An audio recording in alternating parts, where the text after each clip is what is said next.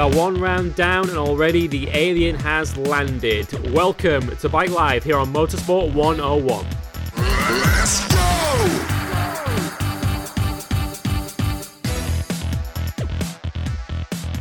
Yes, welcome everyone to episode 5 here of Bike Live here on Motorsport 101, the Johan Zarco edition, which is actually more true than we realised. Um, on Bike Live, a warm welcome to all of you as we look back on the opening round of the MotoGP season. It's so good to have it back uh, from Qatar. MotoGP, Moto 2, and Moto 3 all covered over the course of the next couple of hours as Maverick Vinales certainly announced himself as the new alien in MotoGP with a victory on his Yamaha debut. Uh, Franco Morbidelli announcing himself as a Moto 2 title contender with his first win in the class, and Joan Mir, last year's Rookie of the Year, showing signs that he may go one better and take the ultimate prize in the lightweight class this season. We will also look ahead to the British Superbike Championship, which gets underway this weekend at Donington Park, and the third round of the World Superbike Championship, which also sees the debut of the Super Sport 300 class. Um, our Scouse co host Rebecca James isn't here, unfortunately, with us this week. Um, but back to uh, rescue the show from the rubble of a week ago. Um, it's Andre Harrison. Welcome back, Dre. Shoot your shot, kids. Shoot your shot. But in the meantime, yes. yeah, this I'm week's back- about as good as life gets for you, isn't it? it's been a pretty good week to say the least. But uh, yeah, I'm back to restore order after last week's shenanigans. Um, I, I wasn't best pleased with Bex going scouse and setting the house on fire. Um, luckily, I, I I am back to to instill a sense of calm and bold predictions. Great. Yeah, just uh, just to uh, warn you, or just to uh, put you to ease at home if you're listening in. Given how his weekend got on, you probably won't be hearing the name Bulliger all that much over the course of this particular show. Um, but let's tell you how you can find us if you don't know already. There are many, many ways where you can get in touch with us. Um, you can find us on Facebook, facebook.com forward slash motorsport 101. Uh, we're on Twitter at motorsport underscore 101. Um, we're also on YouTube, youtube.com forward slash motorsport 101, where Dre will be doing his weekly Google Hangouts from now on. Um, you can also find us on SoundCloud and iTunes and all the usual places where you can find each of our weekly shows. Um, we're on Patreon if you like us that much that you want to back us financially. Patreon.com forward slash motorsport 101. All of the information around all of those is on the website motorsport101.net, where the 30 in 30 comes to a head today as we record this, Dre. Yes, that'll be up later tonight. So by the time this goes out, it'll already be be done. But uh, hooray! I'm actually pretty much there now. Great. I'm, I'm gonna die now. He finally made it. He finally, Drake can finally have a day off uh, after a month uh, of posts up on the website. You can find all 30 of them if you head on to motorsport101.net. Um, right, let's talk Qatar and let's talk the opening round of the Moto GP season, um, which, um, as I was speaking to Bex about last week on the show, we waited four months for this, so we all hoped it was going to be worth the wait. Well, um, we almost had to wait another fortnight uh, for our opening race of the season um, because of the uh, the unique weather um, that we saw this weekend in Qatar. Um, Dre, it was a bizarre weekend, uh, wasn't it? I mean, Was. race direction came in for a bit of stick throughout that weekend, but um, I don't think they can be really too guilty of not planning for rain in Qatar. it's like I, saw a lot of people trying to throw Dorna under the bus for this one and trying to give race direction some stick, and I'm sitting here thinking like, listen, this is Qatar. We're in a desert. It rains here about three days a year. It, it's, it's just unfortunate it just so happened to fall in the late in the late week of March. Um, I don't see how like. It's understandable that Qatar doesn't have drainage. Yeah, why would you spend money on that for three days a year? Exactly. One, it doesn't really rain in Qatar. Two, you have to spend money to install said drainage. And three, because of the wind and desert conditions, said drainage will be blocked up with sand, and that requires maintenance because you're blowing a lot of sand onto the track naturally. So when you factor all of those things in, the pros and the cons, like like the cons of having drainage far outweigh the pros on this situation. So I understand completely why Qatar doesn't have a drainage system. And quite frankly, um, for me, this was kind of a freak. It was this was a freak weekend. I mean, thunderstorms, heavy rain, like across the board all weekend long. And given that Qatar is such a massive track in terms of like land mass covered, you're gonna get like spotty parts of rain on the circuit as well. So like it's gonna be the same everywhere because Some places it's going to rain harder than others, as we found out on Sunday night as well. So when you factor all of that in, like I'd, I'd argue Dorna again because they they have a habit of doing so. They did a very good job given the circumstances. Um, that we you know we got all three races. We got a, an actually quite intriguing grid because of the practice times and because we didn't have a qualifying session. So quite frankly, we, we had everything pretty much go according to plan in the end, outside of a Saturday session. But hey, we got a race, and that's as good as it can be. So what's the? Com- well, I don't see what you can really complain about here. Yeah, I mean, I, I was among those complaining on, on Saturday for no other reason than the fact that I booked the Saturday off work, and I'm thinking, hey, I'm gonna get at least I'm gonna get qualifying in, and I'm at work on the Sunday, and then qualifying doesn't happen. I'm thinking, don't you dare move qualifying to Sunday, because I'm working. Um, but but yeah, it was it was such a bizarre scenario, Dre, wasn't it? Because the track on Saturday wasn't it wasn't like it was fully wet. It were just like patches of the circuit that were absolutely sodden wet, and parts of it were dry. Um, which which made it even worse because of course we don't have the intermediates anymore uh, in MotoGP, so they couldn't use those. Um, and there was no point putting slicks on because once you got to the wet patches, you'd fly off the road. And if you put wets on, they would just turn to mush by the time you even got to the wet parts of the track because the rest of it's dry. Um, and to be fair to to Dorna, I mean they they sent um, uh, as you put it the uh, Qatari curling team out there um, to, to try to try and to try and mop things up. Um, but they they had no other option, did they? Because as I think it was Simon Patterson made the point on, on, Twitter, and it, it sounds really dramatic, but it's actually not. If a rider look at those gravel traps and how much of a, effectively a swimming pool they were um, at some corners, you could genuinely have a scenario where if a rider has a big crash and knocks himself out and lands face down in one of those gravel traps, he could drown. Exactly, and yeah, that's the last thing you're going to want after a crash when you're not quite aware of what's going on. The next thing you know, you, you're you're surrounded in a pool of water and your helmet's filling up. That's not that's not an ideal scenario at all. And I mean, there was no way they could run.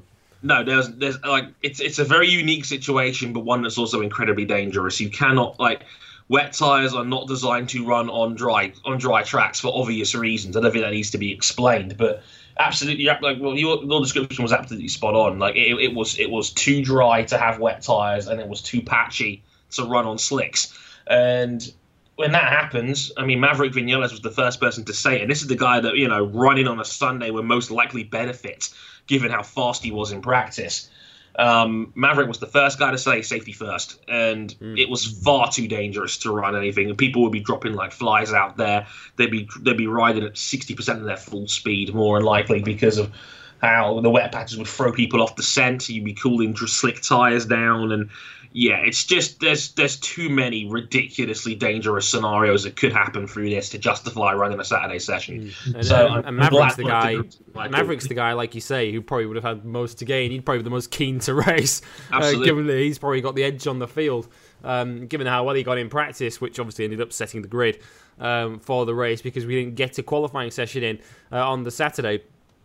Uh, now we very almost didn't get a race, as I said, on the Sunday because with almost frightening similarity to a few years ago.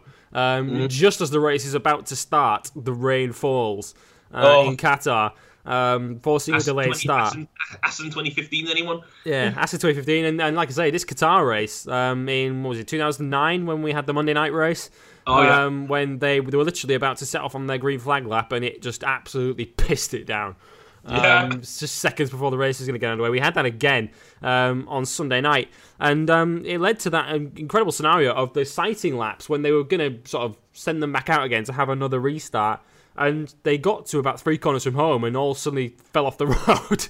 And decided, yeah. this ain't gonna work, guys. And you had the, the amazing scenario of Valentino and Van- Maverick Vinales sort of cruising onto the grid together, just looking at each other and just shaking their heads. Yeah, it's like no, no, no, no, no. We we, we want none of this.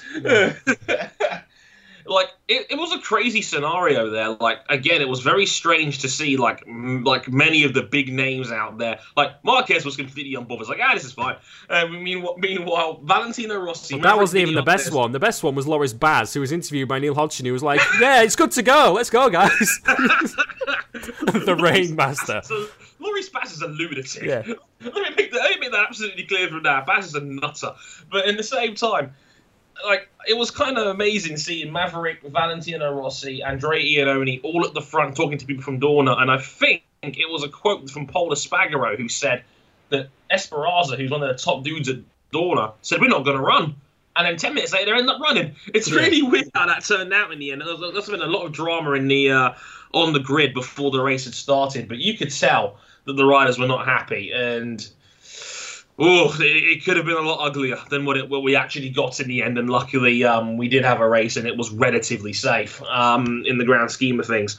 But God, it could have been disastrous, and you could tell that off the first sighting lap that uh, they were not comfortable with that at all. Mm, and and in the end, as as uncomfortable as the riders were with it, Dorna were kind of in Race Direction were proven right in the end, given that the dew point was going to come down after the race. And what happened just as the riders were walking out onto the podium, it, the heavens opened again. We Yep. just got away with it. Like so- somewhere the great MotoGP gods in the sky, or maybe Valentino just clicked his fingers.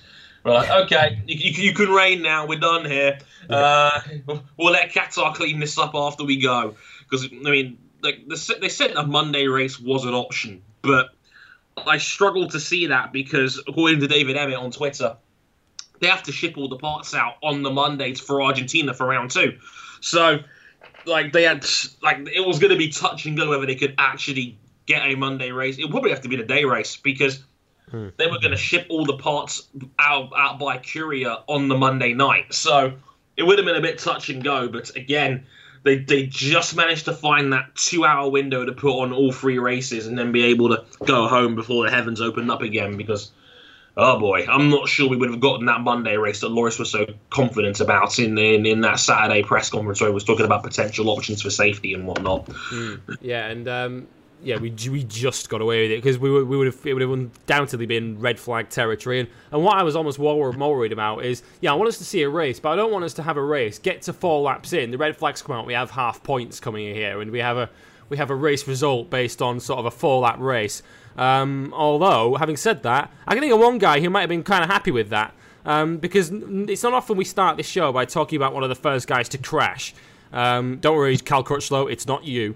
Um, but um, but the the rookie, the reigning Moto 2 champion, um, Johan Zarco, who um, ended up starting fourth on the grid um, by virtue of the free practice combined times. But that's not to say he wouldn't have qualified somewhere around there anyway. He was looking brilliant all weekend. Absolutely. And um, it's very rare this happens, Dre, where uh, a guy has not only a guy does this well on his rookie appearance, but even given the, the many, many stories that came from this race that we're going to talk about through this show the, the Vinales victory, Rossi coming from nowhere to third, Dovi finishing second on a Ducati, the Honda struggles, Aleix doing so well on an Aprilia everybody was talking about Johan Zarco.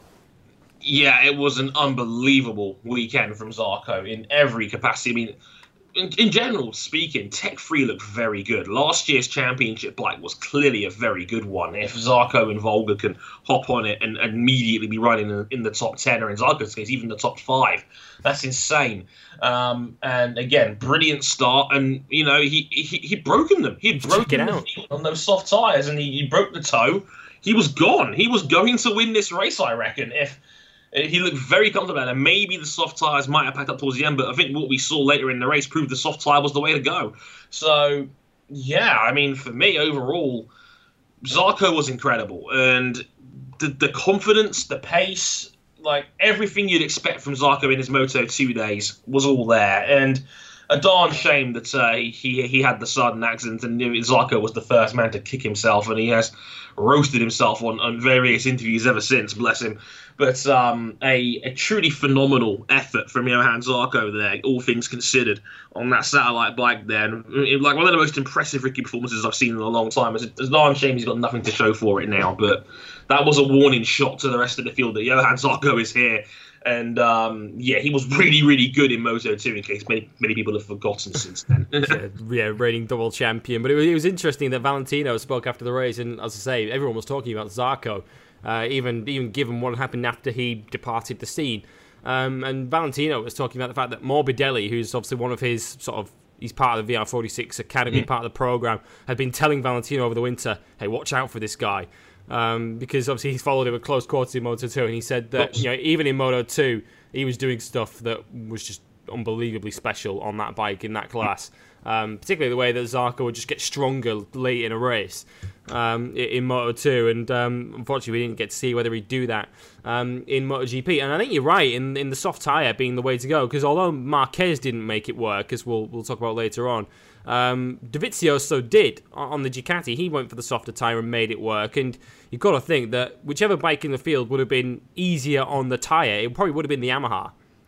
Absolutely. I mean, they are the all-round package. They are able to make just about any scenario work. And if you're on the optimum tire, Yamaha will always be in contention, unless it's COTA. But in any sense, yeah, absolutely. Um, Yamaha is the best all-rounder. I think. I think that's always been. I think that's always been my fault going into MotoGP. And yeah, I think the soft tire is indeed the way to go. Um, to be fair to Marquez, he's, his pace did pick right back up towards the end again, so it looked like the soft tyres were dropping off relative to the hards by the end, but it was just too late by that point, and the soft tyre had more longevity than people thought. Apparently, they were saying that Michelin was saying 10 to 15 laps and they would drop off in a 20 lap Grand Prix, and turns out they had about 18, 19 in them. So, yeah, I think the soft was the way to go, but I can understand why Marquez was being conservative. Very risky scenario out there. The last thing you want to do as reigning champion is bin it on your opening race. And I think he'll take those 13 points. Um, this is like, it's nice to see that uh, Marquez, I think, has actually kept that mentality of last year, where you know what, this is not a race I'm going to win. Let me take these points rather than push harder than what's necessary. Because the top, the top three, and you know, you could probably throw Zarco and Iannone in there too before they crashed. Um, we're in a different league you know, on those soft tires, and you know it was it was the wrong decision. Um, but maybe in some ways it was the right decision too, because I don't think Honda were going to challenge for the win in this scenario, even if they were on the soft tires. So No, and um, they haven't really challenged for a win here since Marquez last won there in, in 14, have they? They they haven't really. I mean, 15 it was a Yamaha Ducati show, and last year it was it was pretty much Lorenzo who won it at a canter um, last year too. Um, but yeah, just, just finishing off on Zarco, I think uh, what didn't disappoint me, but I did hear Crutchlow and Rossi both almost trying to take away from from what Zarco and Folger were doing by saying, well, you know, the Yamaha is the most user-friendly bike, so it's probably the if you're a rookie, that's probably the bike you'd want to jump on. Um, and they're right in that, but that shouldn't take anything away from what Zarco and Folger did over the weekend because whatever whatever bike you're on, to do that as a rookie um, is absolutely phenomenal. Um, Zarco's crash from a sort of two second lead left Dovizioso leading the Grand Prix. Uh, from a group of riders, including the two factory Yamahas, Marquez and Andrea Iannone, who were all chasing him down. But unfortunately, then Drake, we lost Iannone from the leading group. Um, it wasn't quite as big a shock as Zarco to see Iannone in that leading group, but he was a guy who looked nowhere for most of the weekend, and then late in free practice three, he suddenly vaulted up to second from nowhere, um, which ended up earning him a front row start, and he was looking really good, wasn't he? Crazy Joe's at it again, everybody. Yeah, you, know, you, you just you just never quite know what you're going to get with Iannone. And like you say, Suzuki looked nowhere. Maybe that's because of Alex Rins, who had a tough rookie tough rookie debut today.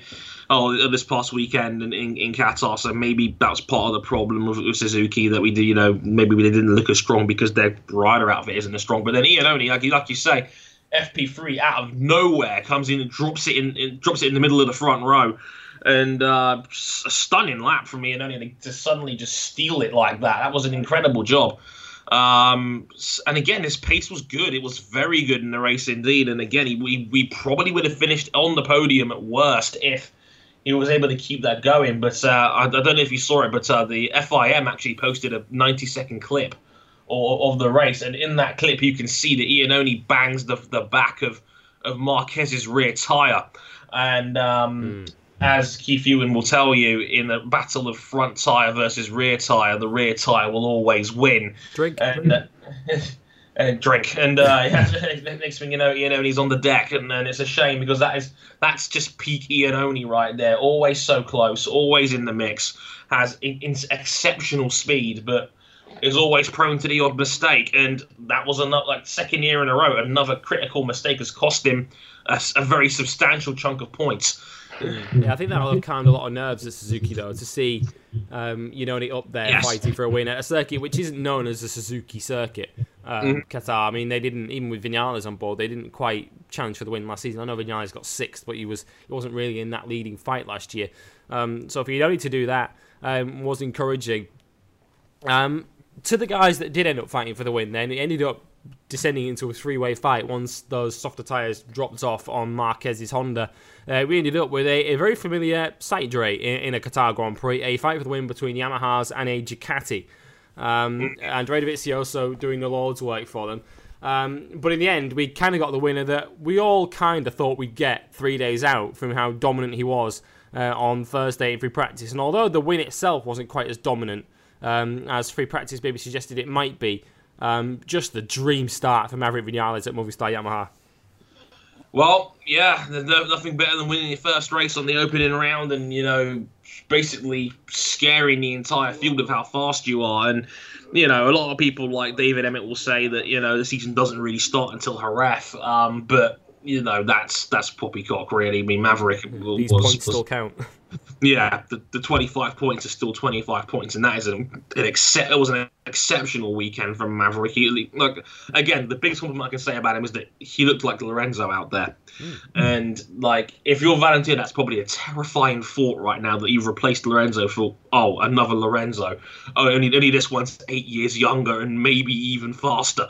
Um, like that, that was a sensational performance, and he he he was dominant all weekend. You could tell he always had three or four attempts on everybody else on on any given lap, and that is a terrifying thought, quite frankly, that Maverick had that kind of speed in him um, all this time. And again, he was under he was under pressure towards the end there from Dovizioso, who, God bless him, he's such a workhorse, and yeah. and just just not quite had enough this time again either. He must be really kicking himself for all those second places in Qatar. As we mentioned before, we just went on. We just restarted recording. This is the third year in a row Dovi's finished second at Qatar to a Yamaha, and it's been three different Yamaha riders like Rossi, Lorenzo, and now Maverick. And like the man must be kicking. Like, what have I got to do to win in Qatar? Basically, at this point, because that Ducati is a rocket ship. Like uh, they were making like two tenths a second on that home straight alone, which is you know two thirds of a mile long. Yeah, but, Losail uh, still has that Ducati lane down the way yeah. straight. Um, just you know, just touching 250 miles an hour on the speed traps, no big deal. it was, yeah, he did. But, but, but Maverick, he, he had to use his brain and through a lot of that race because it wasn't like his Silverstone win or like a lot of Lorenzo's wins at Yamaha where he just goes out from the front and dominates because because he didn't have the greatest of starts from pole position. Um, dropped down the field while Zarco was busy trying not to plough into Scott Redding um, and take the lead of the race. And obviously, Dovi and, and Iannone got past him, and Marquez got past him. Um, so Maverick was back in fifth or sixth early on in that race and had to sort of carefully pick his way through. Um, mm-hmm. And he then had to use his brain towards the end, didn't he, Dre? Because he had to recognise what all of us were recognising, what Rossi had to recognise when he was battling Dovizioso here two years ago, in that he had to pick the right point to pass that Ducati because he knew that if he passed him towards the end of the lap, that Ducati was just going to smoke him again down the main, the main straight. So he had yeah. to try and pass him early in the lap if possible, and then gap him around the rest of the lap so that he couldn't get slipstreamed again.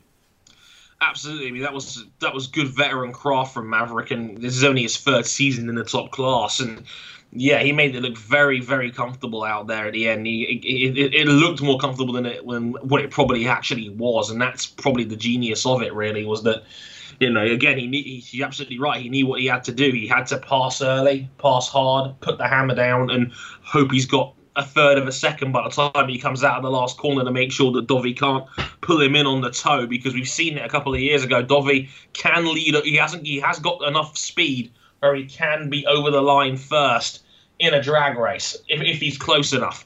So the fact that Maverick was able to get that gap out, go hard, and be able to bring it home like that, very impressive stuff from Maverick indeed. And poor Dovi once again. Yeah, poor Dovi once again. I mean, yeah, where where do we sit on Dovi's weekend? Because it was another it was another great showing, another second place, um, way ahead of his teammate, who we'll, we'll come on to in a bit, um, Jorge Lorenzo. But uh, it's almost same again, isn't it? We almost can't really pass judgment on Dovizioso and how Ducati are going to do this season because this is what they always do in, Qatar.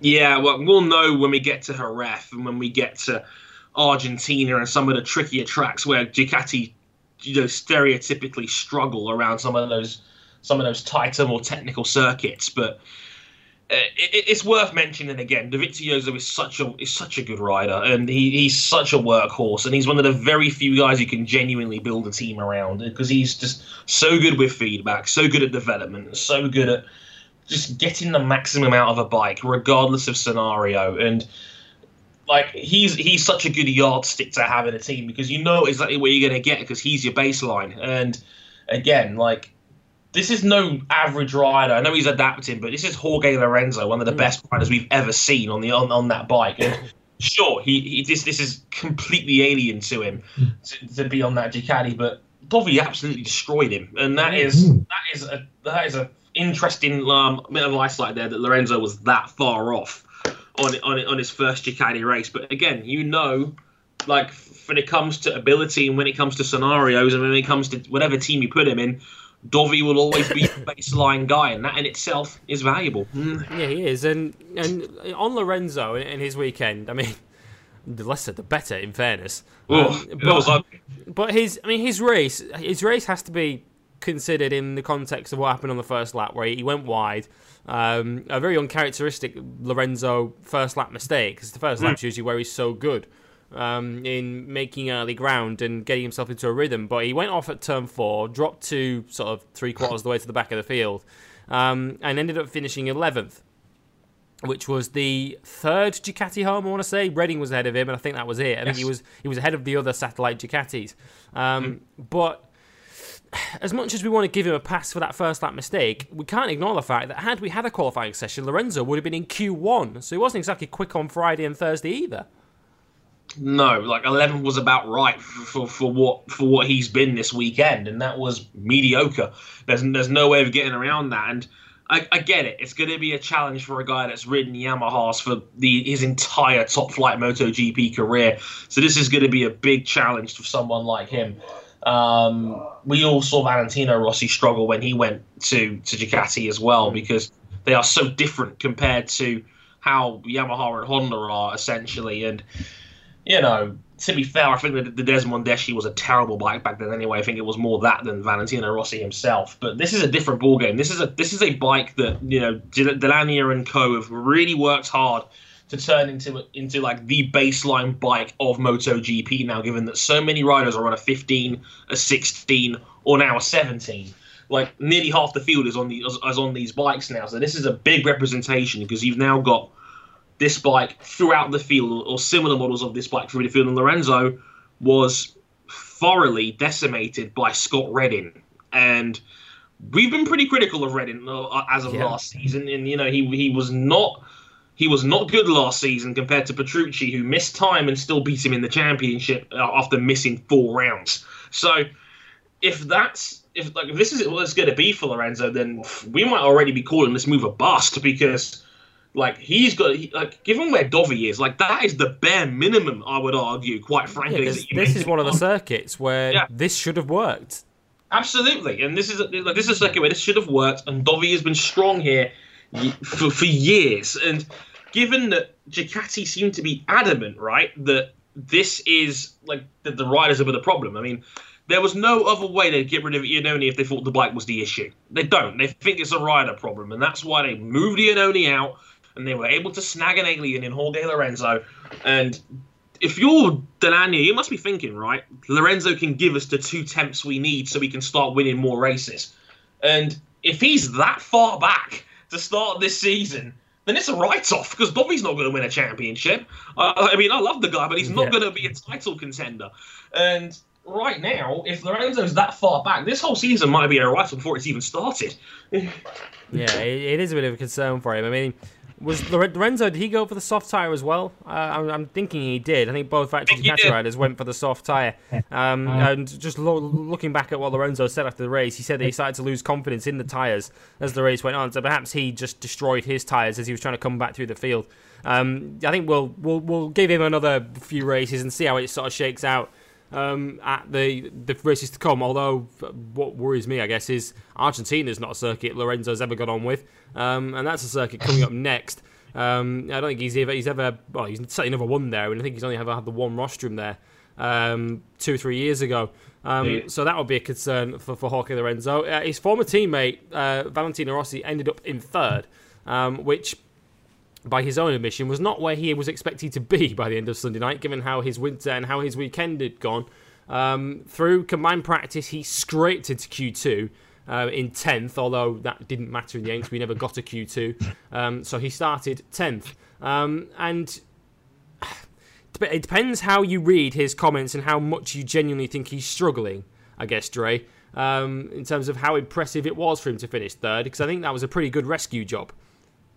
It was a pretty good rescue job, and again, it makes you question just how much legitimacy there was in Valentino Rossi's comments because, like, we get it. Rossi plays mind games. We know like, he's no idiot. We we've known this for some time. See side pod kicks, but in the mm-hmm. meantime, like Valentino Rossi has always been that guy. He likes he likes the drama. He likes to he likes people to to go crazy over what he's got to say because he's got a legion of fans basically. So you know who care about his every move. Um, I don't think he was being ungenuine in what he was saying during testing and what he was saying during practice. He did look like he was struggling. There's no doubt about that, especially when Maverick was able to take to this butt like a duck to water. Um, but on the other side of the coin, Valentino Rossi has always been a Sunday man. That's how he's always been. He's always been stronger in races as opposed to qualifying. Like Lorenzo and Marquez in this era, and even Casey Stoner, you could argue and go back and say they were all better qualifiers than him. Um, but Rossi was always able to put a solid race pace together. That's always been his greatest strength. So I can't say I'm surprised because like Rossi's played this card before. He said, "Oh, this is have had a bad winter, bad testing," and then he comes out and he almost wins because that's what Rossi does. He's the greatest rider of all time. it's, it's, it's, it's part of the Rossi mantra at this point to play it down and then look surprised when he ends up doing really well. Uh, but um, in any case, great performance, and you know that was that was that was a champion's ride in the sense of that he, he it was a bad weekend and um, he was able to make the most of it, and he took a solid, pretty much on par for Rossi third place, and that's the kind of performances you need, really. You, you win the title on your bad days, not your good ones. So, yeah, for, for, for, Rossi, I don't think he can be too. If he was genuine about his feelings, he can't be too mad at third place at all, really. No, I think that's saying that's arguably better than he probably was expecting heading to Qatar when he got on the plane there uh, a couple of weeks ago. Certainly after how the test panned out, I think he thought he was genuinely um, in trouble. And yeah, I think we, we can't escape the fact that you know no matter how good or bad his bike was, he had to come from tenth on the grid to get that. Um, which which was no no mean feat to come from tenth on the grid to get a podium. Um, you know this isn't quite well superbike levels of uh, coming through the grid. It's not quite as easy as it is over there, seemingly at the moment to come from the third row. Certainly if you're Jonathan Rea anyway. Um, so um, so so impressive an impressive showing um, from Valentino and I guess gives him a bit of hope, doesn't it, for, for the season ahead? I mean, we all, I think, with justification, we're seeing saying in pre-season, hey, it's going to be a two-horse race. This it's going to be Maverick versus Mark uh, for the World Championship, and I guess Valentino will take heart from the fact that, however bad his winter's gone, and um, it, it, was noticeable that Valentino spent most of the winter and most of Qatar talking about how bad his bike was. Maverick spent much of the winter and the weekend saying the opposite, um, and yet Valentino finished pretty much right behind him. Absolutely, and let's be real here. MotoGP is more interesting when Valentino Rossi is at the front. That's just the reality of it. And yeah, I mean, we we, lest, lest we forget, we're talking about the guy that has been runner up the last three years. I mean, there's been various levels of beating regarding that, um, those three years of runner up finishes, but Rossi was, you know, this close to a world title 18 months ago, and he's still as fine a rider as anyone in the world on his day. And like for me, Rossi needs to win more races. It's as simple as that. He needs to win five or six, ideally, to be up there. I mean, he made a couple of uncharacteristic mistakes last year, which ultimately cost him the championship in Assen, COTA, etc. Um, but if he can cut that out of his game, he will be in the mix. There's no question about that. And like he's on arguably the best bike. He's Valentino Rossi. He like on a bad day he won't finish any lower than probably fourth and he doesn't, for the most part, doesn't make those kind of mistakes that other riders have done in the past. So, on the whole, he should be in there. I think the difference this year is that he needs to win races, and he's got a very competitive teammate in Maverick Vinales. Who, if he's anything like as good as we think he is, he's going to win five or six because if Yamaha's on a good day, Maverick's got the pace, he's going to win more than likely. Mm. So, like that's going to be the challenge. If Rossi can get one over on his teammate consistently, it's going to be interesting. Mm-hmm. If not, so you have to wait and see how, this, how, that one shakes out. But Rossi, yeah. more wins, I would say. Yeah, I would say so too. And uh, I think it certainly looks like it's perhaps not going to be the, the blowout that it looked um, through testing that Maverick was just going to crush him. Um, but we'll wait and see on that one. And what I did find interesting is how, for all the talk of sort of Mark being the young the young buck and Valentino being the experienced head, it almost seems as if Valentino is sort of learning from Mark now. Um, in that towards the end of that race, when he realised the win wasn't on, he just basically settled for third. He's like, I'm going to take these points. I'm going to need these points, um, Yeah. rather than throw it at the scenery as he did in races like Motegi last year. Um, and and Assen last year when he was going for when he knew he had to go for results, and he ended up crashing out. Um, it seems that even Valentino is now recognising that that he needs to get the thing to the flag and get the points on the board. Um, I mean, COTA was another one last year where he, he fell off and and lost points to Mark. So so Valentino looks like he's learning that too. Um, Mark himself finished fourth on the first of the Repsol Hondas, um, which is kind of par for the course for, for Repsol Honda in Qatar. Um, Dre, but for a team that's had sort of two three years now to work at this problem that we've been we've been seeing with this bike in recent years, surely it can't be me that will have been a little bit alarmed seeing that Honda get absolutely left for dead out of that final corner by Suzuki's of all bikes, and Pedro's was even getting closed down out of the last corner by the Aprilia. I do not understand why Honda seems to have gone all in on IndyCar this season. It's very, very weird. Um, yeah, we all know the F1 team's a bit of a write-off so far this season, and uh, the MotoGP, like, it's the same problems It again. cannot get out of slow corners, can it?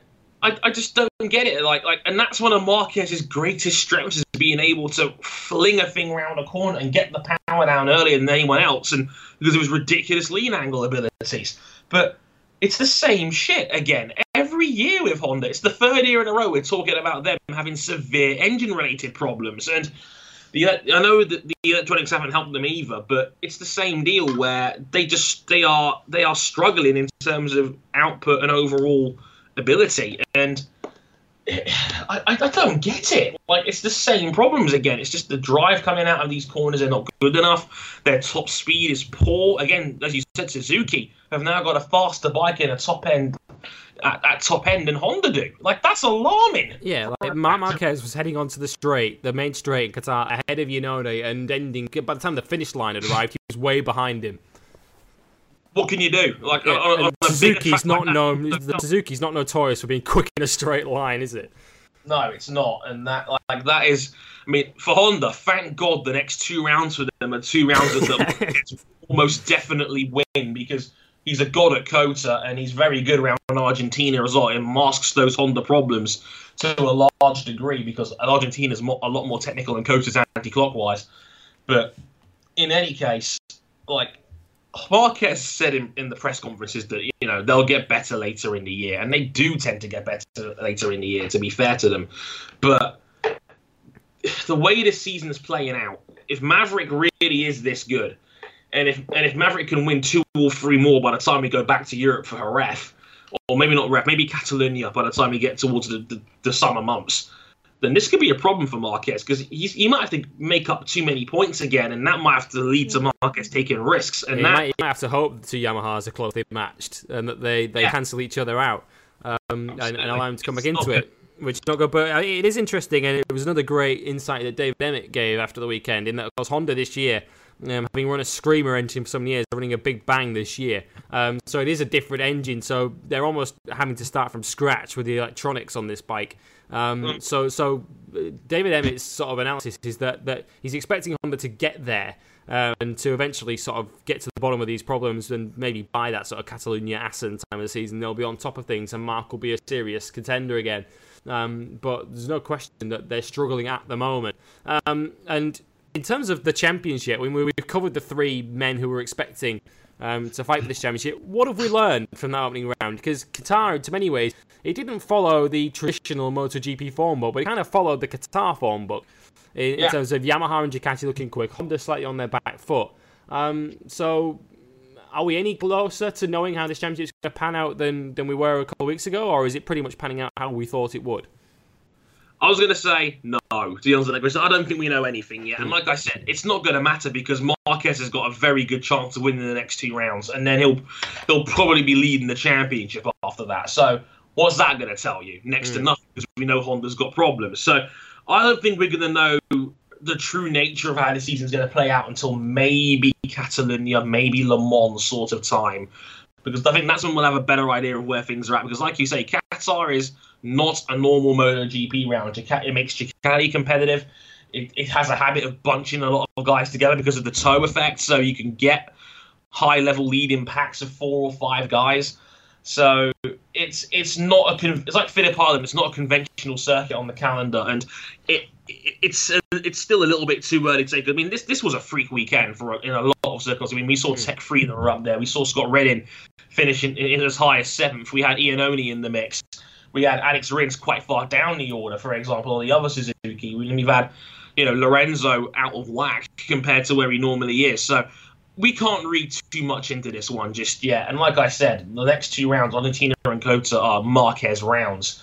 So again, like if Marquez leads the championship coming out of America, are we going to say he's his favorite? Probably not. So it's it's one of those things where we're going to have to wait until we, we, again. I don't want to give David props for this comment because I don't think it adds up, but the, the like Jerez is when the season really will start, quite frankly, because again, that's a lot more conventional to normal form books. What was the first three rounds on the calendar just aren't. Mm, I think a better way of putting it is that you, you certainly can't win the championship then, but you can sure as hell lose it. Um, as as you could argue, Valentino did at COTA last season. Because he never got those points back that he lost when he crashed um, in the Grand Prix of the Americas. Lorenzo crashed in uh, in Argentina and never got those back really either. Um, the only thing, the only note of caution you know, would sound for Marquez, and you know those winning streaks, they're not going to last forever. Um, certainly the, the, the one in America, as amazing as it is, he's still unbeaten there um, in the Southern Americas, and, and that's the question I'd ask. In that, you know, if Marquez wins in Argentina and America, he's looking good, but what if he doesn't? Um, that then, then I think the alarm bells start ringing uh, at Repsol Honda. So the pressure's kind of on for him to win there and to, to basically make most of his bank arounds um, whilst that Honda is in a bit of trouble. So um, yeah, it's going to be fascinating to see how that one um, shakes out. Next round is at the uh, Termas Rio Hondo circuit in Argentina a week on Sunday before uh, America is back to back with that. Um, let's talk about some of the other stories of the weekend then. Danny Pedrosa finishing in fifth, right behind Marc Marquez. But the big story really, Dre, was who finished right behind Danny Pedrosa. Who in God's name had money on Aleix Espargaro finishing seven seconds off the win and sixth on the Aprilia? Not me. No. Excep- exceptional effort um, from Aleix Espargaro there. It's almost like the worse bike you put him on, the better he performs. It's very weird. Um, he has this. He just has this knack of if the team is built around the leash, he tends to do very well. If it doesn't, he, t- he starts to struggle. Maybe he loses a bit of motivation when it's not his team. But if it is his team, look at him go. And I, I, guess this was an exceptional performance from Aleix Espargaro. I'm pretty sure that's the prettiest best finish since they've come back. Yeah, I think, um, I think it was their best since 2003. I think I read somewhere in the top class. Oh my word! Like, like their best result since the four-stroke era. Oh yeah. my god! Um, but um, yeah, like I, I said, as an unbelievable result. Um, that is an incredible result for from from Aleix Espargaro. He's done really really well there. Um, again, like just getting the most out of a bike that we know is not on the level of the really big factories. But uh, Aprilia will be delighted with that result, knowing that Aleix was, you know, this bike can get in the top six and mix of the best in the world um, on its day. And again, I will have to wait and see, um, maybe in the later rounds, to see where exactly they play out, whether this was a one-off, whether this is actually something more serious. We'll have to wait and see. But um, in the meantime, at least they'll be popping the bubbly back back home in, in Italy because that was a stunning result from Aleix. Like that's one of the best I've seen him ride in, in a couple of years, I would say. Yeah, yeah, it was it was a brilliant, brilliant showing, and um, as I, as I mentioned earlier on, it was you know, even he was making time on Honda at the final corner, um, which which was astonishing.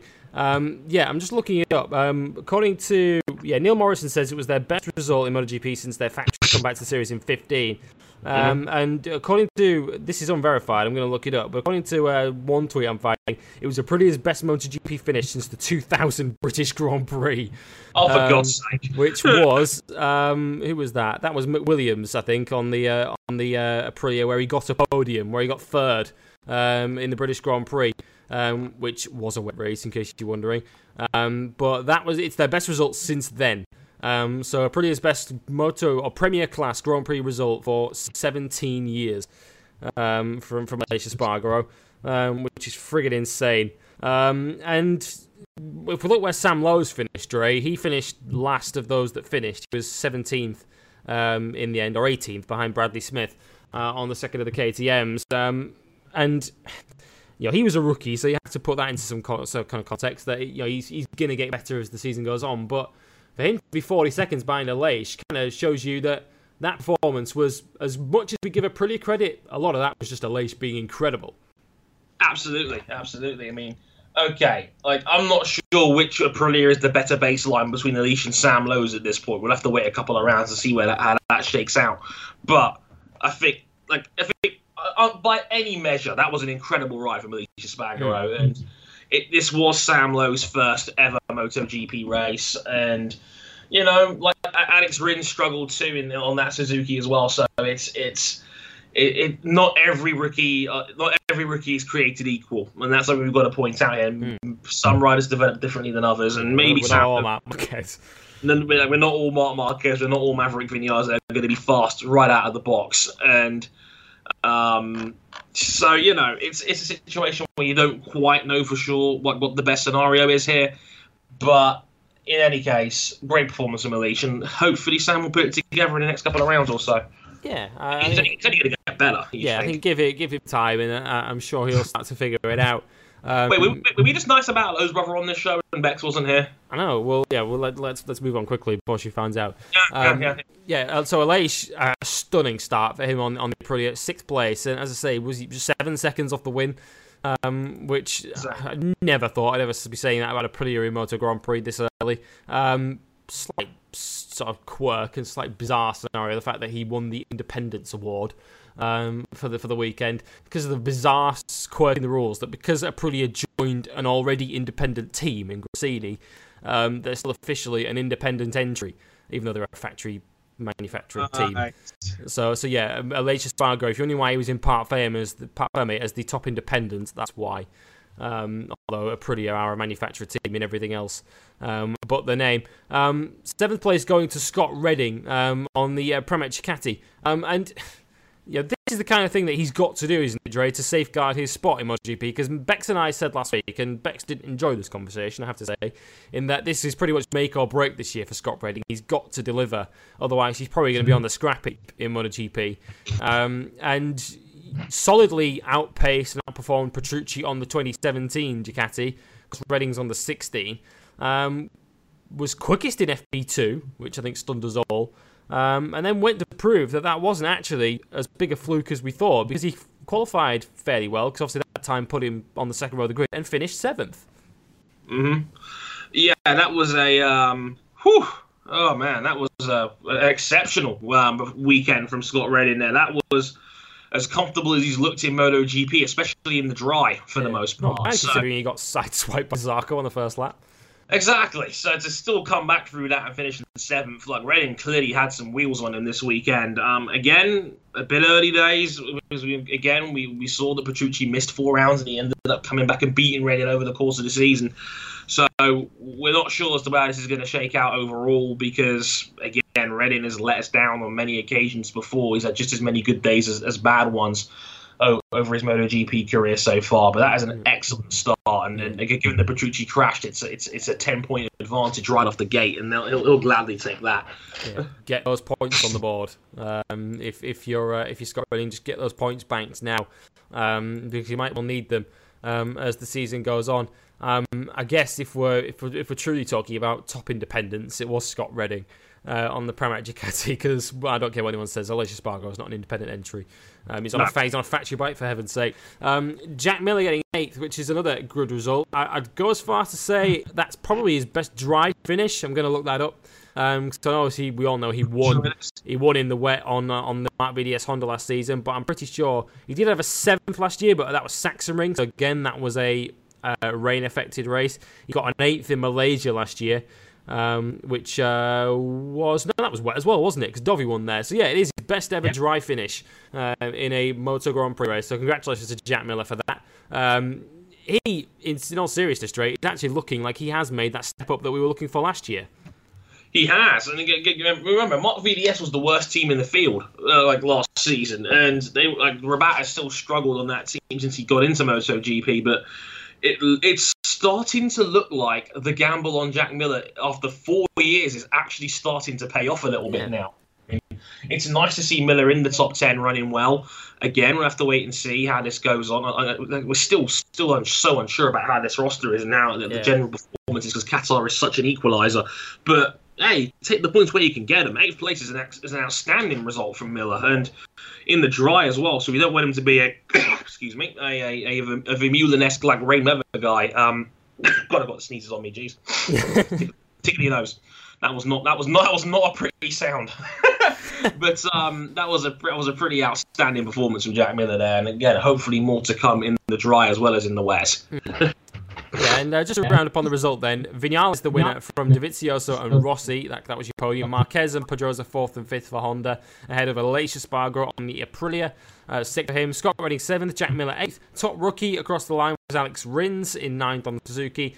Um, Jonas Folger, having had a brilliant weekend up until the race, seemed to disappear in the race before coming back to take tenth.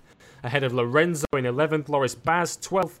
Um, then the rest of the points was pretty much entirely rounded out by a series of privateer Ducatis, with Baz beating his teammate Barbera to 12th. Uh, Barbera was 13th. Karel Abraham getting points on his return in 14th. And the final point went to Tito Rabat on the second of the Marc VDS Hondas in 15th. Three other finishers who failed to score. Sam Lowes, we've mentioned, finished 18th. Um, just ahead of him were the two KTMs of Pol Espargaro and Bradley Smith, 16th and 17th. Um, two race distances, I guess, is the um, positive line that KTM will look to take from that. I mean, they, they went with, they, they went within half second, uh, half minute, should I say, of the win. Um, Pol was 33 seconds off the win, I think, uh, at the end of the race, uh, and Bradley, uh, having had a couple of problems towards the end, who was right behind Pol, ended up finishing about four seconds further back. Um, This was probably not the circuit where we're going to see the best of KTM, Dre. I think it's fair to say. Um, so I guess they'll probably take the comfort from the fact that they got both bikes to the flat.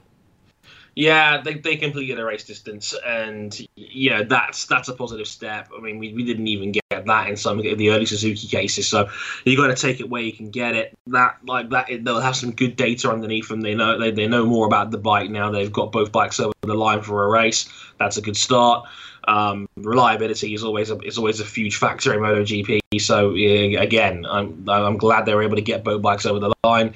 This is going to be a work in progress. This is going to be a long slog for KTM, and they've got a lot of catching up to do compared to the rest of the field, especially given that Suzuki, you know, who were in that same spot two years ago, probably had a better baseline to start off with than we actually thought they did back then when Randy de Puniet basically gave us a bad idea of, what, of what, how fast they really were. Um, but it, like KTM have seemingly got a lot more work to do than Suzuki do. But hopefully the law of diminishing returns will kick in and they'll they'll they'll make they'll make the gap up and they'll they'll get up there. But um, o- overall, you know, not the best of starts, but they got both bikes over the line and they got to start somewhere. So let, let, let let the hard work begin. Basically. Yeah, exactly. And um, yeah, I was looking at Suzuki's first first race a couple of years ago, which is why I knew that Suzuki were, in terms of time, they were closer with Aleix Espargaro. Well, again, that is Aleix Espargaro on a, on a in, on a sort of underdog bike who did a great job in Qatar again two years ago, um, where he was 20 seconds off the win. So you know, they were almost half half the distance from from the race winner than than KTM were this weekend, but yeah, it, as I said to Bex last week, it does sound, and I know this is early days, and this may wear thin if they're still at the back of the field by mid-season, but they do seem to have two riders who are very much in for the long haul there, who understand what they've got themselves in for uh, at KTM. And I know he's upbeat at the best of times; he's a pretty upbeat guy. But but Bradley Smith, it was it really struck me how happy Bradley was after the race with what KTM got done um, in Qatar. He genuinely seemed delighted with their with their their night's work. So. Um, I'll take that at face value for now, and they seem pretty happy with, with their start. And you know, as you say, the hard work starts now for KTM um, to see if they can close that gap uh, as the season goes on. They, as we, I think we had in testing, that they might be taking a new engine to Argentina. Um, so Ooh. yeah, so we'll see because they were they were thinking of maybe running that in the race in Qatar, but chose not to after the test. So they're going to take that to Argentina. So so we'll see um, if they're a little bit closer uh, there as the season goes on. Um, before we move on to the lower classes, Dre, I mean, we've I said to Bex last week, we've waited four months for this, and it's probably fair to say, race winner aside, um, the Formula One uh, season uh, opener didn't quite live up to the hype in terms of entertainment, but what a race we got in MotoGP! What a fantastic way to start the season. Qatar as a circuit, as you say, given that it tends to close the field up, pretty much always delivers for a season opener. It does. It's a great opener. It's a great spectacle, and I, for a good while, I thought we were not going to have a Grand Prix this weekend. And the fact we got one, and the fact it was pretty darn good, I will happily take that. Um, and as you say, Qatar is an excellent equalising sort, sort of circuit where it's hard to get a real advantage over anybody else. So that always produces good racing, and we got another example of that here. Yeah, it was well worth the wait in the end. The opening MotoGP race of the season. As I say, next round is in Argentina um, in a week and a bit from now.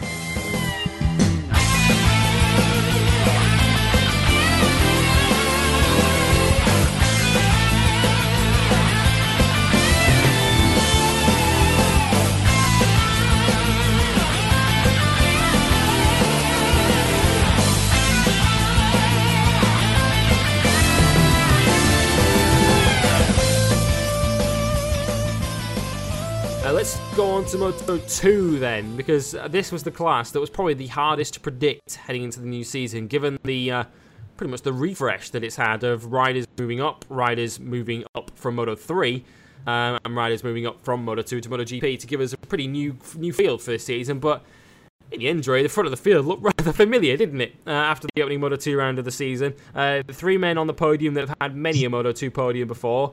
But a brand new winner in the form of Franco Morbidelli, who finally got it done for Mark VS.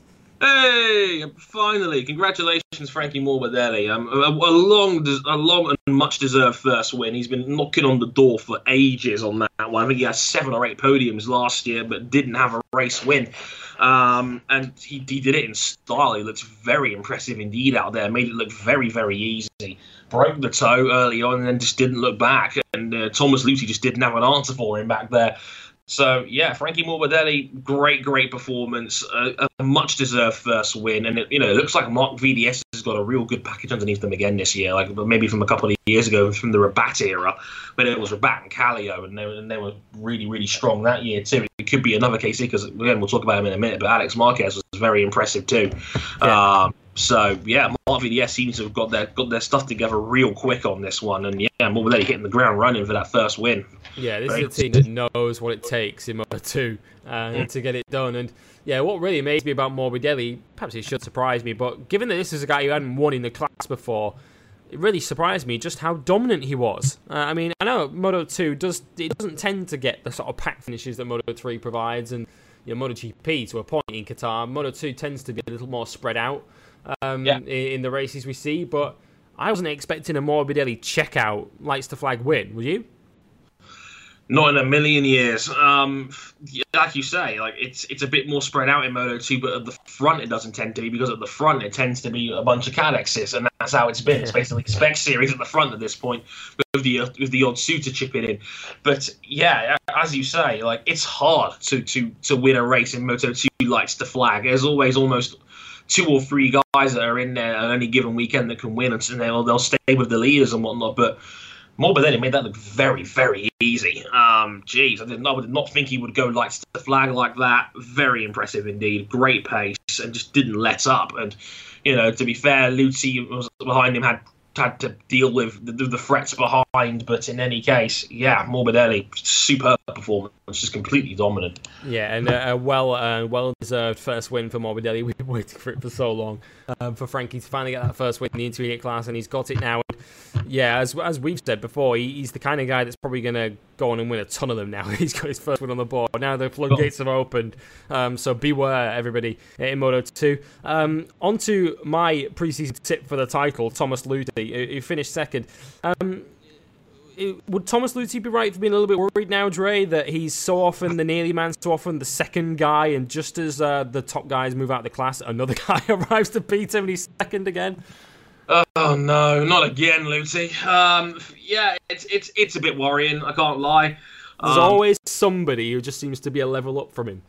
Yeah, there's always someone that's just a little bit quicker than old Thomas, and it's like Thomas is 30 years old now. He's no spring chicken, and he's still desperate to get that second world title. But um, yeah, in any case, geez, Luthi, um, phew, he, he's a. Uh, it's not so much he finished in second; it's the it's the way he finished in second Yeah, place. He two and a half was multiple, yeah, two and a half seconds off Morbidelli, and that's That's not good enough for Luthi. He's good, like he's he's going to want to win or at least be competitive i- i- ag- against the person that's winning. And if Morbidelli's got an extra couple of attempts he's found this year, then Luthi could be in trouble again. It could be another case of uh, him being a nearly man, which would be very sad for Luthi, given that he's he's always been an elite rider in Moto 2 and has been for three or four years now, but he's never had quite enough to win a championship. Um, and yeah, it looks like Frankie might have the number on him here, which is concerning to say the least. Yeah, it is. And um, I mean, it, what, what's interesting about Moto 2, whilst obviously we can't take too much from the first round in terms of an overall format for the season, but that top three does look like a sort of championship top three, doesn't it? With Morbidelli, Luthi, and Takaaki Nakagami taking third place. Uh, another of those, another of those guys who was sort of next in line behind the, the four that dominated, or the four that moved up from last season. Folger wasn't necessarily as dominant as the three ahead of him who fought for the championship. Um, but that looks like a championship top three to me, doesn't it? Morbidelli, Luthi, Nakagami. It does look that way. And Nakagami was very fast in testing as well, and you know, it, it takes us back to the, the Taka days of when he was at Italtrans and he was knocking on the door for the first win. Um, like Taka looks very good indeed, and he looks like he's really found another step this year. And I've said before, MotoGP needs more needs more Japanese influence. I mean, the, the the Japanese market has completely tailed off in the last five or six years. Um, and Taka is still the best hope coming out of that country for a MotoGP seat, and maybe this will be the year that Taka finally puts it all together because he, he's, he's been fast. It was fast all weekend. He was fast in preseason testing. He led multiple sessions uh, um, back then, and again looks very comfortable running in third there. He, he's always been strong around Qatar anyway. I mean, he, he famously had that second place to the Marc VDS boys that was later DQ'd for a part that didn't give him any sort of performance advantage. Yeah. Um, so you know, poor Taka and all that. He's always you know been a bit of a nearly man as well in his own right, but he's he's looking stronger and stronger as the years have, have, have got- gone by. The experience has racked up. So again, maybe this could be Taka's year too. Um, We're still going to wait and see on that one, but he- he's looked like an elite rider now in the class for the first time in maybe three or four years. Yeah, you're right. MotoGP needs needs some strong Japanese input, not just from manufacturer side, but from riders. And and that's, I think that's why uh, Honda are so keen on Sasaki for for Moto Three, He's moved up to Yeah. class this season, the, the Red Bull Rookies champion. Um, Honda really like that kid, and you could kind of see why because he's because he's fast and he's he's Japanese, and um, we'll, we might mention him in a little bit because he had a, a decent debut uh, in the Moto 3 class for his first ever Grand Prix um, this season. So um, we might mention him in a bit. But sticking in Moto 2, and as I say, that three that finished on the podium looks like a championship top three of Morbidelli, Luthi, and Nakagami. Bit early to say whether Oliveira and KTM will figure in the mix, but that's a career best for Miguel Oliveira. It's easy to forget that this is only his second Moto 2 season, um, Yeah. the start of his second Moto 2 season. So he's got a year's experience in this class. So for him to finish fourth with so little experience in the class is impressive enough. But for KTM on their very first Moto2 Grand Prix, they've both, both rider and team, have got to take a lot of promise from the fact that they were so quick so early, fourth on, in their very first round. Behold the dentist. Um, dentist. Yeah, absolutely. Um, yeah, Miguel Oliveira has always been a rider I've really, really liked for a long time. Like, his his racecraft has always been stunning.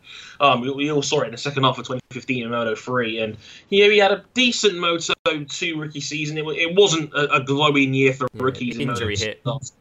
It was injury hit. Danny Kent wasn't particularly impressive either, and it was just it was just kind of a bad year for the rookies, and it was a really stacked class that year. But I have to say that was a, a very very impressive performance from Miguel Oliveira. That was KTM's first ever race in Moto 2. And they've got something. If he can run in fourth like that, they've clearly got something here. And you know, if again, I'm not sure how much this is down to Qatar, but we'll have to we'll have to wait and see. But Miguel's had moments where he's ran in top tens before Keith Huewen cursed him on commentary. but in, in, any case, but Oliveira's had some strong moments in rookie in Moto Two as a rookie already.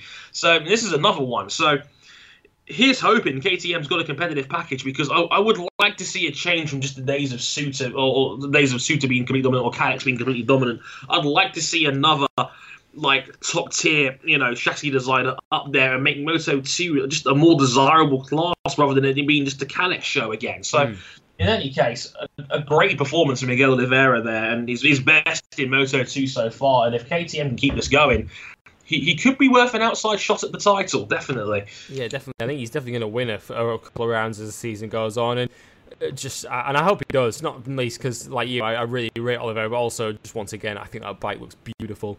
Uh, that Red Bull KTM um, uh, in all three classes, it's got the same livery. I think it looks gorgeous, um, mm-hmm. and Oliveira going very very well on it.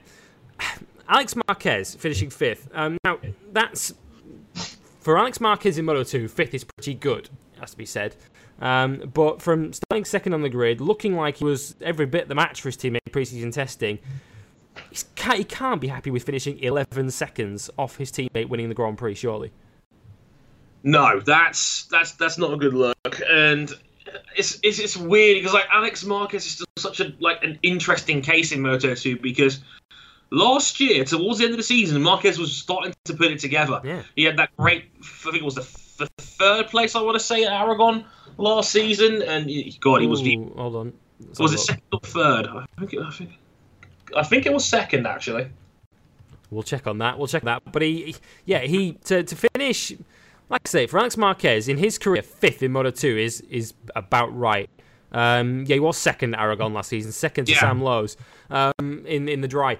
But but yeah, he we, we, we were genuinely talking about him last week on this show, and I know you mentioned it on Motorsport 101 as Alex Marquez is a title challenge. He's one of the favourites for the title um, this season. So for him to just be completely smoked by his teammate um, and to finish, I mean, he was nearer to Luca Marini in sixth than he was to Oliveira in fourth.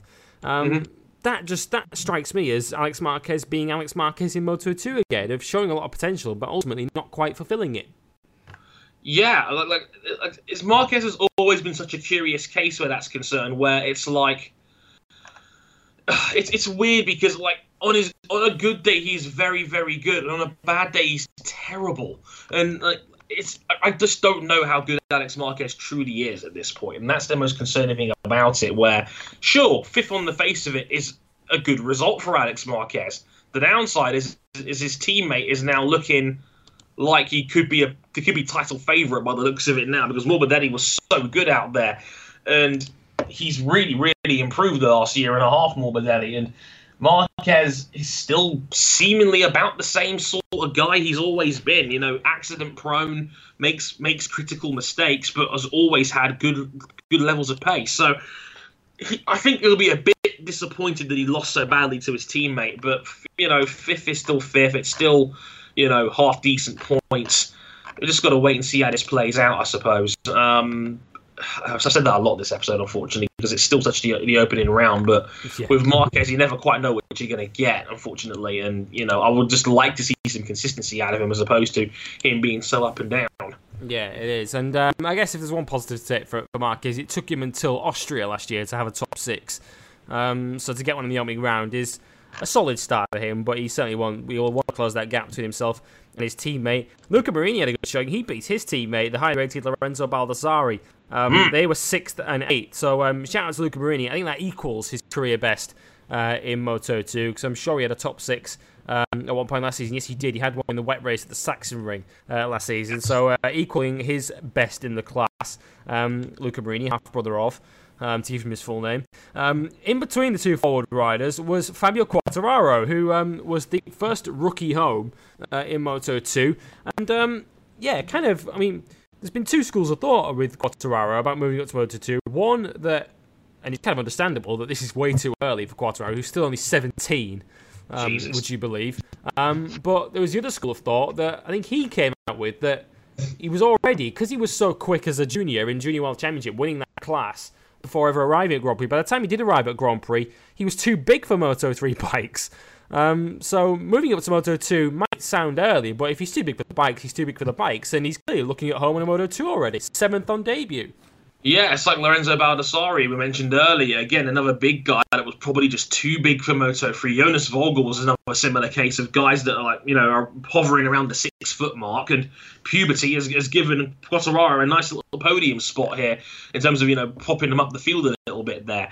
Um, yeah, I think it's, like it's it's funny because I know Claire was always described Quartararo as a horsepower rider, which was kind of a weird analogy, but it seems to actually make some sense. If you're a bigger guy, you're going to want to be on a bigger bike because you'd be more comfortable on it. It's as simple as that. And Quartararo was never the best Moto Yeah, 3 and guy. the weight penalty is not going to affect you quite as much. Exactly. The, the, the, the, the compromise the compromise on weight is not going to hit you. I mean, it, I One mean, thing you don't want to be in Moto 3 is heavy. No, no, no, no, no, no, no, no, no, no, no, no. I know there's a minimum weight limit anyway, so everyone's going to be about the same at least. Because the the guys that are lighter will get the ballast to cancel that out. But in any case, it, you know, in terms of weight balance, that might be where the big issue is for a guy of, of Quartararo's size. Like I said, he's, he's he's clearly a growing boy, and he's only going to get a bit bigger. He's, he's 17. He's probably not even finished growing yet. To put that into perspective, so yeah, I mean, maybe the bigger bike will suit him. And again, a fantastic debut performance from Quartararo to finish in the top eight there. Um, first ever Moto 2 race. He's only 17 years old. Maybe he is some, working out something there. Jeez. Yeah, and uh, in terms of in terms of the rest of the rookies, I mean, Brad Binder had a difficult start. It's fair to say. I mean, we, we need to take into account that Brad Binder's had an injury hit start to, to 2017. He broke his arm um, last winter in testing, and has been sort of working his way back to fitness. So he hasn't really had the the preseason prep that, that the rest of them have had. He finished 20th um, on his debut Moto 2 race. Um, Khairul Idham Pawi finished down to 28th. Jorge Navarro crashed. Um, Stefano Manzi was 29th um, on his debut as well. Uh, but the other rookie who did impress us, not just with his race performance, finished 12th, um, but he was quickest in free practice too. Pecco Bagnaia um, on the Sky VR46 bike on the Kalex. Um, he's another rider, only 18 seconds off the win. And look at some of the guys he beat. He beat Danny Kent, he beat Xavier Simeon, he beat Marcel Schrotter, he beat Yonny Hernandez, who's down from MotoGP. Um, he's another guy who we looked at that and thought, hey, that's a bit early to be going to MotoGP. He's only just got his first Moto3 win, but again, another rider who looks at home in the class. Absolutely. Um, yeah, Pecco was a big surprise being Foster's in, in FP2 on the Friday. Um, very impressive indeed. And like you say, I think I was the guy, I was of the school of thought that he probably should have had one more year in Moto 3 and really challenge for the title because like Mahindra was seeming to close the gap a lot by the time the end of the season came along and he was right in there. Maybe a year, maybe with the VR46 like Honda or KTM package as a full factory rider over there, basically might have might have made him a top tier title contender um, instead. But yeah, he's put him they put him in Moto two, and you know it seems it seems to be natural for him. Again, another guy that seems to have been able to make it work for him. So uh, yeah, right now, very impressive stuff. Yeah, very impressive from him. And uh, let's run you through the result then in order 2. Um, and uh, the championship standings, of course, mirror this. So, um, yeah, I, I won't bother reading this out twice for the championship standings. But Franco Morbidelli, the winner, 25 points. He's five ahead of Thomas Luthi, who finished second. Nakagami in third. Oliveira fourth. Alex Marquez fifth. Then came Luca Marini and Lorenzo Baldassarri, sixth and eighth, either side of the impressive Quartararo, who got seventh. Xavi Vierge, ninth on the Tech 3. I can't tell you how good a result that was for him. Um, kind of that, that kid quietly continues to impress me on that bike. He was ninth. Axel Pons got 10th. And then the rest of the points were rounded out by Dominique Aegerter, who was the first of the Suters home. Um, Pecco Bagnaia 12th. Danny Kent 13th. Um, his weekend looked like it was going to deliver a lot more than that, but it ended up with just the three points. Jesko Raffin in 14th for two points, and Xavier Simeon getting the final point in 15th. Um, so that's your Riders' Championship. The constructors look like this. Kalex, the uh, leaders of it, of course, 25 points for them. KTM a second on 13, uh, courtesy of Oliveira. Then come Tech 3 in third. They're ahead of Suter, courtesy of Vierge's performance and Aegerter's 11th. Means that Suter are fourth out of four on five points. Uh, let's talk Moto 3 then. And um, it's it's good to see, Dre, that given the rider changes in Moto 3, of course, we've lost three of last season's top four from this class, that Moto 3 is still the same wacky, just roller coaster ride that it always has been. Another great Grand Prix, a 13 bike fight for the win this time. Oh no, uh, th- th- that's far too low these days. Um, but yeah, a fantastic Moto 3 race as per usual. Qatar never fails to deliver for Moto 3, and just another ridiculous race. Bikes going five or six wide into turn one, which is just absolutely ridiculous. Multiple tows and you you name it, you've seen it in Moto 3, and it, it, was like a greatest hits version out there of many of the usual pretenders of old in the field there, and some new guys in the, in the mix, which we'll talk about in a minute. But uh, yeah, absolutely superb race indeed. Um, great strategy, great back and forth. A lot of people trying different things to make it interesting, and just overall a really solid race. Yeah, yeah, some, some really interesting names that ended up in that leading group that perhaps we wouldn't have expected. I mean, uh, Jorge Martin had pole position by virtue of free practice setting the grid. We didn't get a qualifying session, of course, as we've covered already. So Jorge Martin had pole position. He was in the middle of that leading group, which I think that's probably the first time I've seen him contend for a win in the dry because he had that podium in the wet at Brno behind McPhee last year. Um, but that was that was in the wet, so it's probably the best we've seen from him in the dry. We saw Aaron Canet, who spent much of last much of last year looking very quick before crashing in a good position. He was up there too. Um, we saw the Red Bull KTM's up there over Antonelli and Bendsneyder. Bendsneyder crashed early on when he was looking good because he was quick through free practice. Uh, we saw Philipp Oettl, who was on the front row. He then took out Juan Fran Guevara midway through with a dive bomb that didn't quite work out for him. Um, and in the end, it descended into a straight fight in the final lap between Joan Mir, last year's Rookie of the Year, and John McPhee of the British Talent Team, uh, both on Hondas. Uh, and you could tell he was the British Talent Team rider, given how much the British BT Sport commentators were cheering for him on the yeah. final lap. Um, yeah, Keith was just about calmed down from uh, from his final lap. Um, from his final lap shenanigans, to use his favourite favourite word. Um, but Joan Mir hanging on in the end, or hanging on is probably the wrong word, because he looked pretty good for it uh, on that final lap. And um, as we were talking about off air before we started recording this show, um, that Joan Mir victory kind of reminded us of the kind of victories that the likes of Binder and Oliveira took in recent years, because he won by 0.1 of a second, but he always looked like he just about had it under control he was always in the mix. He was always, I think, as, as Huewen said on commentary when he wasn't cheering for John McPhee, he was the guy that had led the most, uh, without question. He, he always seemed to have that com- little bit extra speed out of the last corner to beat guys to the line. Yeah, he was always leading over the line. On uh, whenever he got a decent tow, he would always lead. That's important. He was always leading over the line, and into turn one, he was one of the strongest guys in the field. And on that final lap, he, he, he was able to take you know, led it through turn one, but Mir got him back quite quickly, and Mir was able to put about five bike lengths on him by the time he got off the last corner. So by that point, nobody could tow him over to the line. So Mir, very very mature performance from Joan Mir. He's he's he's clearly been reading the Miguel Oliveira form book.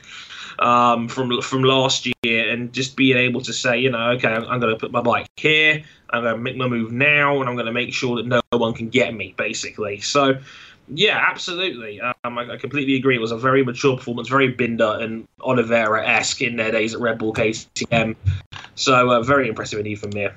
Yeah, and already dispelling one of the uh, the fears that I had about him and about that team heading into the season because it's the third straight year that they've changed bikes uh, at that team. They they of course had Honda in 15 when Danny Kent won the title, they then switched to the KTM's for last year, and then switched back to Honda again. Um, for 2017, but Joan Mir winning straight away on it. Um, and as we spoke about before we started this show, we, we bigged up the rookies from last season, the likes of Bulega, Canet, uh, Di Giannantonio, um, etc. We picked the wrong one, guys. Because yep. I, would picked Bulega for the championship. We didn't have you on last week, so we never got to hear who your prediction for the Moto 3 title was. But yeah, maybe we kind of forgot the guy who was actually the best of the lot last year. Mm-hmm yeah, it's it's it's it's it's, kind of a small factor. You know, it may, may, or may not have played into things just a little bit. Just just just throwing out there, you know, as you do. Yeah, but, I mean? uh, he's actually he's actually the oldest of the lot. He's think he's into his twenties already, Joan Mir. Um, Absolutely. So um, yeah, he's got no lack of experience in Moto three, and yeah, what a what a classy victory. Kind of similar to that Austria win last year, where he won so well on his first ever win, where he just looked so good about it. He didn't. There was no flukiness in it. It was such a beautifully judged victory uh, for Joan Mir. Second, then going to John McPhee. Um, powered by Huewen. Um, and to be fair, we, we piled the pressure on this guy, didn't we, a couple of weeks ago when we spoke about the launch of this British talent team and McPhee for this season and about this guy has to start doing some winning this season. Um, this is a guy that has to be you know, a front running contender and really a championship fighter. So, to his credit, he did exactly what we were hoping for. Absolutely. Um, that was that was what we expected from McPhee. But the interesting thing is that again, and Huewen wasn't cheerleading for for McPhee, which was most of the race. He also came out and said that like McPhee is now the second most experienced man in the entire field, and the oldest. This is, and he's the oldest guy. This, this is not his first pony show. McPhee should be this good. So we mentioned it when we talked about the British Talent Cup and that McPhee as its ambassador really needs to step up this year and be a true title threat, which he never really has been. So yeah, I that's a that's a very good opening round for McPhee. You know, I mean, sec- you're never going to be too mad at a second place in Moto 3 given the circumstances of how they race. So second was a pretty overall, pretty solid result. I don't think he, he could be too mad about that and he will take that going forward. And yeah, he'll definitely be one to watch this season if, if he's able to keep that up. Mm. Yeah, he is, and he, he had to come from quite a way back as well. I mean, it's, it's difficult to find the actual grid lineup because you can't just go and look up a qualifying result because there wasn't a quality session, so you have to try and no. amalgamate the uh, the practice sessions. But I'm sure he was sort of mid-teens on the grid. Um, given that he hadn't had the greatest of free practice um, sessions, uh, John McPhee, he wasn't really particularly stellar uh, in any of them. Um, yeah, looking through the grid lineup, John McPhee was, uh, I believe, he was 13th on the grid. McPhee, uh, no, 12th on the grid, uh, just ahead of Bulega, who was 13th. So he had to come from a little way back to do that as well. Um, did Scott? So it's a credit to him, um, doing exactly what we kind of expected and hope from him.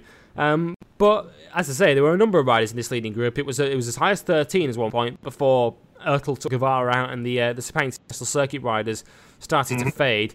Um, but Jorge Martin completing the podium, uh, this is another rider who's taken his time to to get to grips with this in, in Moto 3. He came into the class with a big reputation as the Red Bull Rookies champion um, when he came into this class in 2015. Um, and a slightly fortuitous pole, we have to say, because he got he got pole position by virtue of free practice, but he backed it up, didn't he, in the race? He showed that it wasn't just a, a fortunate pole, that he was genuinely quick and point two off the win and a first dry podium for him.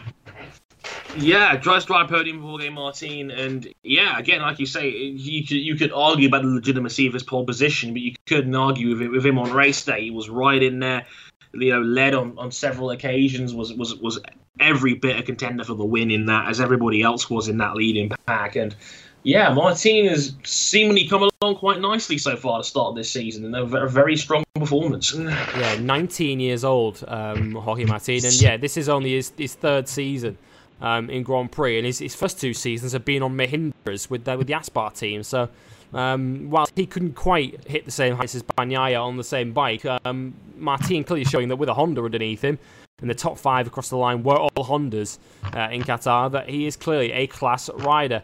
Um, and yeah, already better than he's ever gone before in a dry race. In fact, his best dry result, looking at his career today, was sixth place. Um, that second in the Czech Republic was his only top five in his career before this weekend.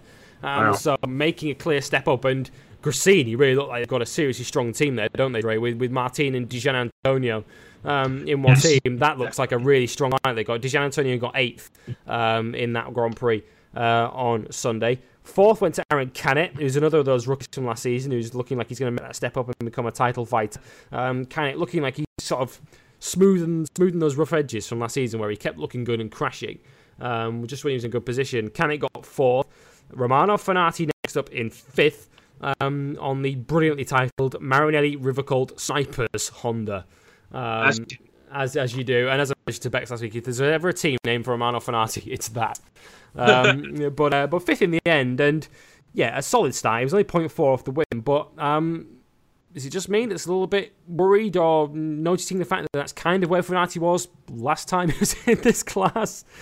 Yeah, it's like it's just it seems like it's like it's another decent but not spectacular yeah. Romano Fenati season. We could be in, we could be due for. I mean, props to him for, be, for being one of the few guys that was able to make the outside the outside line work through turn one. He was very yeah. good at that. But Fenati's always been the great racecraft guy. But we need more wins, Fenati. We need more. You we need more of these if you're if you're, if you're going to be a proper title contender and you know, preferably not to punch out your man's either. That that that, yeah, that will kind of help. Well, he's not he's not got Niklas Ajo to aim at this time, he? so he, he might be all right.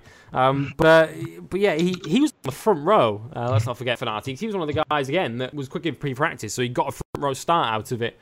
Um, mm-hmm. It was Martin, Oettl, and Fenati on the front row of the grid, and yeah, a very rare occurrence for Fenati where he actually finishes lower than he qualified, um, which is not something that we see about him uh, very, very often. Um, the result then in Moto 3 is Joan Mir, the winner from McPhee and Martin. Then came Canet in fourth, Fenati fifth. Uh, Andrea Migno was the first KTM home in sixth. just ahead of Nicolo Antonelli on the first of the Ajo bikes and the only one to reach the flags because Bendsneyder crashed out. Uh, Di Giannantonio in eighth. Um, last of the leading group, Marcos Ramirez, um, one of last year's rookies, finishing in ninth. Uh, that's a good showing for him on the Platinum Bay Real Estate KTM. And then Adam Norrodin completing the top 10. That is a career best for him um, on the Sepang International Circuit team, just ahead of his teammate Sasaki, who finished 11th on his debut. Um, rest of the points rounded out by Livio Loi in 12th, Darren Binder 13th, Bulega 14th, and Suzuki 15th, which meant there were no points at all for arguably Dre, the preseason title favourite, and Ayat Bastianini, whose Estrella Galicia career still hasn't got started yet. No, that is a weird one, man. Like, 16th. Bulega and Bastianini, um, n- neither of them in the points. Two of the probably the two title favourites going into the season, and uh, yeah, both out of the points. Very weird. They just, they just- just didn't have an answer for that leading group, and they finished I think five or six seconds off that leading group by the time they went over the line together. They just couldn't. Maybe they should have had a gentleman's agreement and stop fighting each other and then work the tows, see if we can get up to the leading back again. Maybe that Yeah. maybe that was it. Maybe they were a bit too scrappy. Um, at the early going, but uh, yeah, very, very weird. Um, Yeah, Moto, 3 is one of those where when you get the tow, it's so powerful, but once you lose it, you- you're not getting it back again. And Yeah. uh, yeah, once they'd been gapped by the leading group, they weren't going to get that, that get that back. And it was so so strong that they ended up finishing that group that they finished in. Both Bulega and Bastianini was nearly 17 seconds off the winner. Um, that's how much time they lost um, by by scrapping amongst themselves. And and I hope Bastianini's not going to do what he did last year. But remember last year, I know he had injuries at the start of the season, but he didn't really turn up till mid-season, did he? Um, No. And then ended up coming through the pack to finish as the championship runner-up. But it was a as distant a runner-up as you can ever get. He was over 100 points behind Brad Binder by the end. So uh, let's hope Bastianini's not going to leave it until mid-season again before he finally turns up. Um, in Moto 3 this season. So, uh, championship standings are exactly as I've just told you, uh, with Mir leading it um, from McPhee. Um, Honda, as you would imagine, lead the Manufacturers' Championship because they uh, one, two, three, four, and five. Only one rider scores points um, for each manufacturer, same as Moto 2 and Moto GP. It's basically the first rider home, in each um, manufacturer scores their points. So it's Honda on 25, KTM on 10. Um, because their first rider finished sixth in case of Andrea Migno.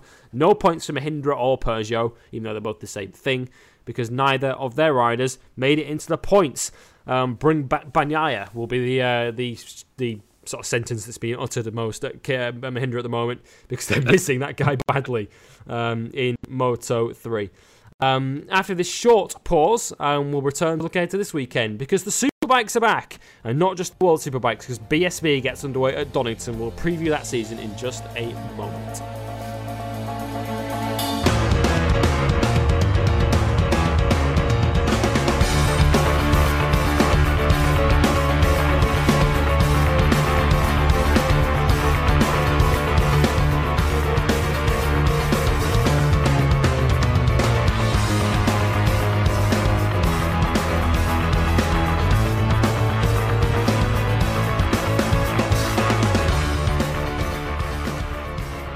Yes, let's talk BSB then and look ahead to the brand new season of British Superbike, which gets underway at Donington Park this weekend. And um, yeah, we, we always talk about this in, in BSB, don't we, Dre, about how strong the field's looking.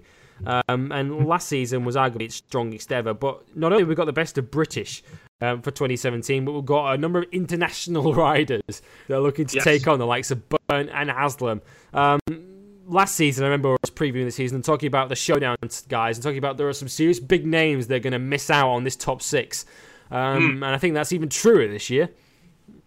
Absolutely. I mean, we got guys like uh, Sylvain Guintoli in there. Davide Giugliano has, has made the jump over to, you know, a former world superbike champion and another guy that was a top contender in world superbikes is, is coming over, and there's no guarantee they're going to be any good um, right now. I mean, I think I think I think Ginters will definitely be in the mix on that. That Suzuki looks very fast indeed.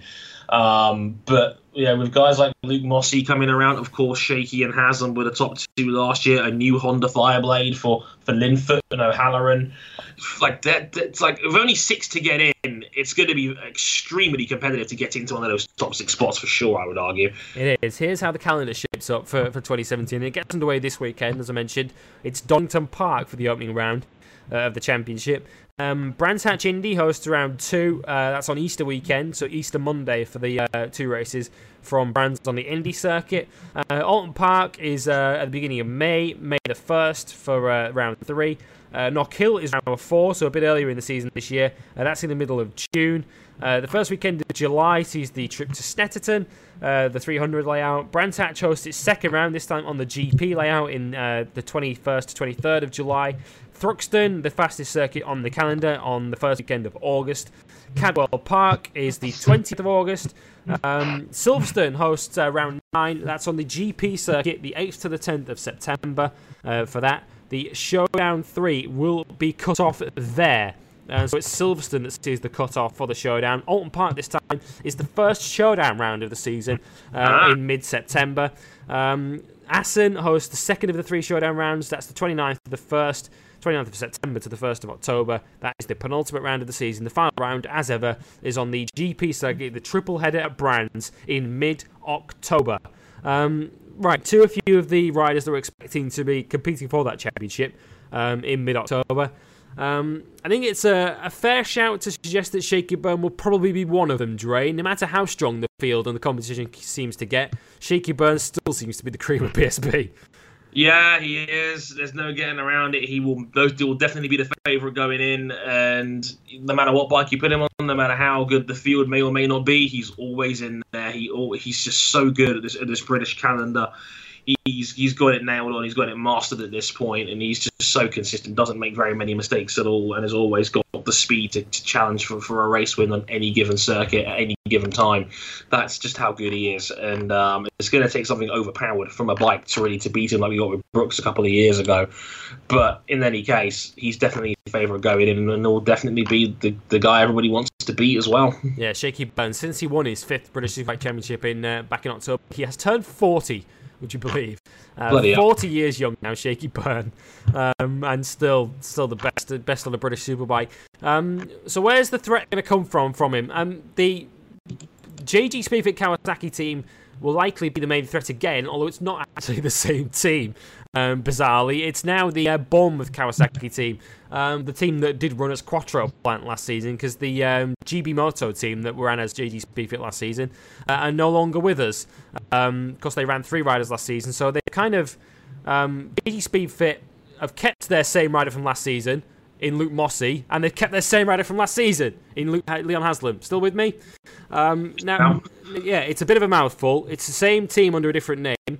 Um, and so it's also a different team under the same name. Now, Leon Haslam, um, as runner up last season, so unfortunate to be a threat to Shaky all the way through and then blow it just as the showdown started. Um, he's certainly going to be looking to go on better in 2017. Um, but equally, Luke Mossey, who was perhaps the breakout star of 2017, surely he's got to be one of those riders, Dre, that might have a title run in him. Absolutely. Um, it's one of those things where he was he made the showdown last year. He snuck his way in, but he had many many top five performances last year, and he looked like he could be the, the young star that the series needs. And I still think that's true now. And he's been excellent in testing. I've seen his name around the top of the timing sheets all throughout and he looks like he's got something on that Kawasaki this year with, with, with the back in there, and he's got a, a, great yardstick in Leon Haslam to work with as well. It's not quite the super team of last year, but might actually be better for them in the long run. So Luke Mossey is definitely, I, I think, a, a, a, contender.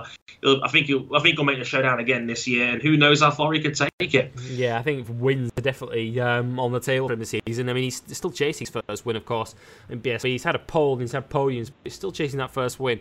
Um, and you've got to think he's not going to be waiting too long um, before it arrives. Um, all of last year's Showdown 6, as mentioned, are back for this season. James Ellison is one of those, though, to change bikes as well as teams because he's fronting the new McAMS Yamaha team um, for 2017. This is the team that's run by Keith Flint of Prodigy fame. Um, it ran last year as Team Traction Control. They've ran, they're running this season with McAMS sponsorship um, with Yamaha R1s, which has pedigree, uh, it's fair to say, in BSB, although it didn't have much of it last year. Um, and yeah, Ellison's an interesting one. Ellison and Michael Laverty, who both. Fed said it underperformed last season, even though Ellison made the showdown and ended up finishing third in the points. He was a distant third and didn't win until the final round of the season. And Laverty was perhaps the biggest name not to make the showdown. So even though they're two riders probably towards the end of their careers, they're still two riders with points to prove. I'm a fire starter. Um, yeah, as I was saying, yeah, I mean, yeah, absolutely. I, I completely agree with you on that one. Um, yeah, Laverty, you know, I don't think he likes paperweights. He's, he's better No. than that, quite, quite frankly. Um, and Ellison, like you say, he was not able to score points at a rapid enough rate to be able to challenge, you know, Shaky and Haslam, who were the guys that were winning all the races. So, yeah, it's, it's it's it's a very strong team on paper. Like Ellison and Laverty are excellent riders. They're big names, and they have had many successful moments in this class. They they're both capable of winning multiple races a season, no question. Uh, the Yamaha R1, I'm yet to be convinced. I mean, if you want to go by world standpoint, Yamaha's look a, look a fair bit stronger this year than they did last year. So maybe them playing catch up will help them out in the long run. But it's, it's a very strong team on paper, but I'm not convinced on the bike yet. Yeah, strong team on paper, but we, we said that about Tyco last season. We would Laverty on Yeah, board. It didn't be- quite work out. Strongest, yeah, it might be the strongest team on paper. yeah, so um, yeah, so they, you know, they should do well, but um, yeah, we've said that before in BSB, so we'll wait and see. Um, we've covered four of the riders that are, were part of last season's showdown that are back, and now let's talk about the other two. Um, Honda Racing with Dan Linfoot and Jason Halloran, the team that continues to punch above its weight in BSB. Um, I don't think they were the team that we expected to get both riders into the showdown last season, but they did it. Um, and they, like the World Superbike team, have finally got the long-awaited new Honda Fireblade. But perhaps we weren't as excited about that, or we're not as excited about that now as we were a month ago, because it's not exactly served the World Superbike team so well so far, has it? No, it hasn't. And again, them having to homologate all their parts to make it race legal left Honda in a tiz because they've had to play catch up. I mean, Ten Kate are one of the best in the business as a tuning outfit. It's going to be a different ball game here because I mean, the BSB guys have had a bit more time with it, basically, to be able to fiddle with it and see if it'll be able to make it work. And to be fair, from what I've seen on social media, Linfoot and O'Halloran seem pretty optimistic about this thing. So, yeah, I mean, it, it can't be any worse than a 10 year old Fireblade, right? Right? I mean, it's a really good team. And again, Linfoot very nearly had his first win last year. Probably should have had his first win last year. Ten-year-old year. Fireblade that O'Halloran won on last year. Yeah, exactly. And Halloran, like I said, won a race on that on that old ass Fireblade. So you know, it's it's hey, it's effective. I I mean, but the, the, if Honda can find a little bit more, they'll be true contenders. Like like again, Halloran and Linfoot are two of the of the finest riders in the class. And again, both made the showdown. Both were challenging for podiums on multiple occasions. They're both excellent riders. They just need to find a little bit more really to make it work. So, looking forward to seeing what they've got. If the new Fireblade with a bit more time on their hands compared to Honda. I mean, for all the talk we've said about Honda and World, Nicky Hayden did have two top tens in Thailand. So, hmm. you know, maybe they've already found a little bit more than what they had when they when they first got the bike. So, hey, we'll have to wait and see how this shakes out. We're not sure how the rest of the field plays out yet. I've said that so many times this damn episode. but, but, but at the same time, yeah, I, I don't think it's quite as bad as people think. Uh, That's all I. That's that's my bold prediction for the episode. Yeah, and as I say, Honda Racing BSB always conti- continue to sort of punch up their weight and do a little bit better than they expect them to. So, so yeah, you might be right. Um, to the international uh, flavour to BSB this season, and um, yeah, this is almost the almost the tagline for BSB this season. They've gone for the, the wall for four before with Shaky and Kiyonari. This season, it should be Shaky versus the world, um, because three of the World Superbikes top riders have joined us this year to try and take Shaky on, including the 2015, I should say the 2014, World Superbike champion in Sylvain Guintoli, um, who um, has had a, a turbulent start to this year, um, of course, off track, and, and our thoughts are with him um, for that. Um, but Sylvain Guintoli in BSB, where he's been before, um, lest we not forget, he is a, a rider who has roots in British Superbikes. He raced here in the past. Um, but how good for the series, first of all, not only you have Guintoli back, but to have a world champion joining the class and on the brand new factory Suzuki. Indeed, very, very, very nice to see. A, a nice pull for, for BSB to have a, a legitimate world superbike champion in, in its midst. And um, Ginty's, Ginty's is a good name, and that Suzuki has looked very promising in testing. The Guintoli has, has, has, been gushing over that Suzuki uh, since they started testing. I think it was Sepang, and then you know back in Portimao as well. Like they, they, they seem like Ginter seems very happy with that bike so far, and that's going to be the big wild card this year. Like it's a brand new Suzuki GSX-R 1000 they've got there. And Suzuki are adamant in saying they've used their MotoGP experience to craft, in their opinion, the, their most nimble ever bike. So we'll have to wait and see hmm. again how it goes. Because we haven't seen it in competitive trim compared to the rest of the field yet. But I think Ginters could make a showdown spot if that Suzuki is anywhere as good as they think it is.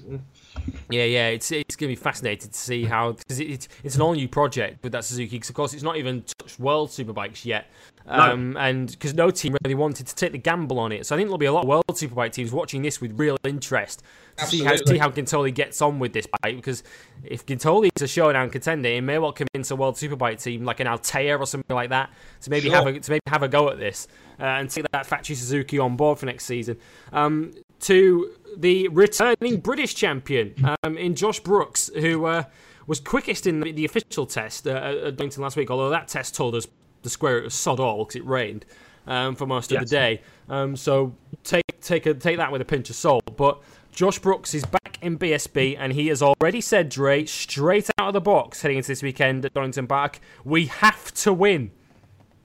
and he's back on an R1, so there's every reason why he might do. No pressure. I mean, nobody know. I don't think Yeah, there's no pressure, Anvil Hire Tag Yamaha, who've never Yeah. won before. no, no, no pressure and all that. You've never won a race or anything, and now Brooks is saying this is a must-win race already. Um, well, I don't think there's a racer on the planet that knows the R1 better than Josh Brooks does, No. and we all saw what happened when he did get a hold of it properly two years ago, when he completely dominated the second half of the season. Um, I've never seen dominance like that before in No. any form of bike racing, really. Um, but Brooks knows this bike at the back of his hand, and we'll have to wait and see um, whether whether Yamaha's got more on them than what they have. But Brooks is the, is the number one guy I would pick to put on a Yamaha if I was building a team. So again, like they were the factory Yamaha team last. uh, Sorry, they were the satellite Yamaha team there last year. Yeah, Tommy Hill's And team they- and all. Yeah, they struggled. They struggled a lot for the year. I mean, we all talked about Rispoli and whatnot and McConnell, and you know the team was just not there last year. They had many uh, problems on and off the track, but they got a very, very good rider in Josh Brooks underneath them. So they, they could only go up from there, really. Yeah, you'd think so. Um, pressure on them, though, as you say. Brooks is because we noticed when Bex and I were at Autosport back in, back in January, they had the the uh, Anvil Tag Yamaha on display at the Pirelli stand, and um, Josh Brooks has the uh, he has one star. Um, on uh, his number 25, and then he has another star that's not been coloured in yet. Um, so he's obviously uh, planning to add another for this season. He's already planning to add a second one for 2017 and to add a second championship. So there are no no questions as to what Josh Brooks is aiming this season. He's aiming high uh, on that Anvil Hire Tag Yamaha. Um, and a Yamaha that he knows, as you mentioned, oh so well. Um, to I guess the wild card for, for 2017, the other international name that's joined BSB, um, Tyco BMW, who flattered to deceive really last season, didn't get either rider in the showdown in the end. Um, so they've called upon Davide Giugliano to try and take them there this season. He joins Christian Iddon in BSB. I mean, it's fair to say that in the end, his World Superbike stint just didn't quite work out, unfortunately, for Giugliano. It just wasn't working for him at Ducati, and they gave him the boot. Um, so it's going to be interesting whether BSB and Tyco BMW is the home that Giugliano's been looking for. It could be. It could be. Um, Davide, I think, is is a big case of untapped potential. Like we've seen it in worlds where, on his day, he is capable of challenging for wins. That first win never really came in World Superbikes, although he came close on multiple occasions. And as I said, he's a, he's aggressive. He's the kind of guy that uh, he's he's a rider's rider. A lot of people will like him for that. And again, the potential is there. I just he, he just needs the right team and the right bike and the right environment for him to fully harness it. And I hope that the, the the shock of being booted out of Ducati for Marco Melandri and then you know coming over here to BSB with, with I hope that fresh start is maybe what might increase Dav- Davide's maturity and he might be able to get something out of this bike um, because the talent's always been there. Yeah. It's just a matter of being able to harness it. Yeah, I think he's a rider that I think we're all agreed. He's a rider that we all want to see do well. Um, Davide. Giugliano, because like like you say, he came so close so many times in World Superbikes and didn't quite get that first win. Um, and whilst Ducati have since been proven right with Melandri that they were right to bring him back, I think Giugliano didn't necessarily deserve to drop off the World Superbike grid altogether. But Yeah, I think BSB could be a good fit for him. And I tell you what, it's gonna be sure as hell it's gonna be fun to watch Giugliano around places like Knockhill and Cadwell Oh, Park yes. later this season. That's just kind of circus I think he's just gonna love the hell out of um, later in the year. Um, let's run you through the full lineup then. BY's Ducati have their unchanged lineup of Shakey Byrne and Glenn Irwin. Um, who of course came on towards the end of last season. JG Speedfit Kawasaki have Leon Haslam and Luke Mossey as their two riders. Honda Racing, a couple of riders for them, unchanged. Dan Linfoot and Jason O'Halloran, although the bike is very much changed for 2017. Tyco BMW, Christian Iddon and Davide Giugliano. Quattroplan FS3 Kawasaki have a sole rider, it's Billy McConnell. The RAF regular and reserves team have Jake Dixon, but they switched from BMW to Kawasaki. Uh, Anvil Hire Tag Yamaha have Josh Brooks and Shaun Winfield. Moto Rapido Ducati have John Hopkins on board again. Um, hopefully he can stay clear of injuries this season. McAMS Yamaha, James Ellison and Michael Laverty. Bennett's Suzuki, Sylvain Guintoli and the Super Stock 1000 champion Taylor Mackenzie.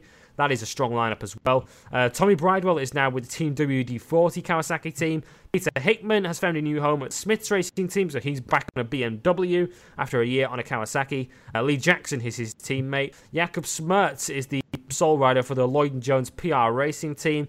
Aaron Zanotti has the platform hire Yamaha rider.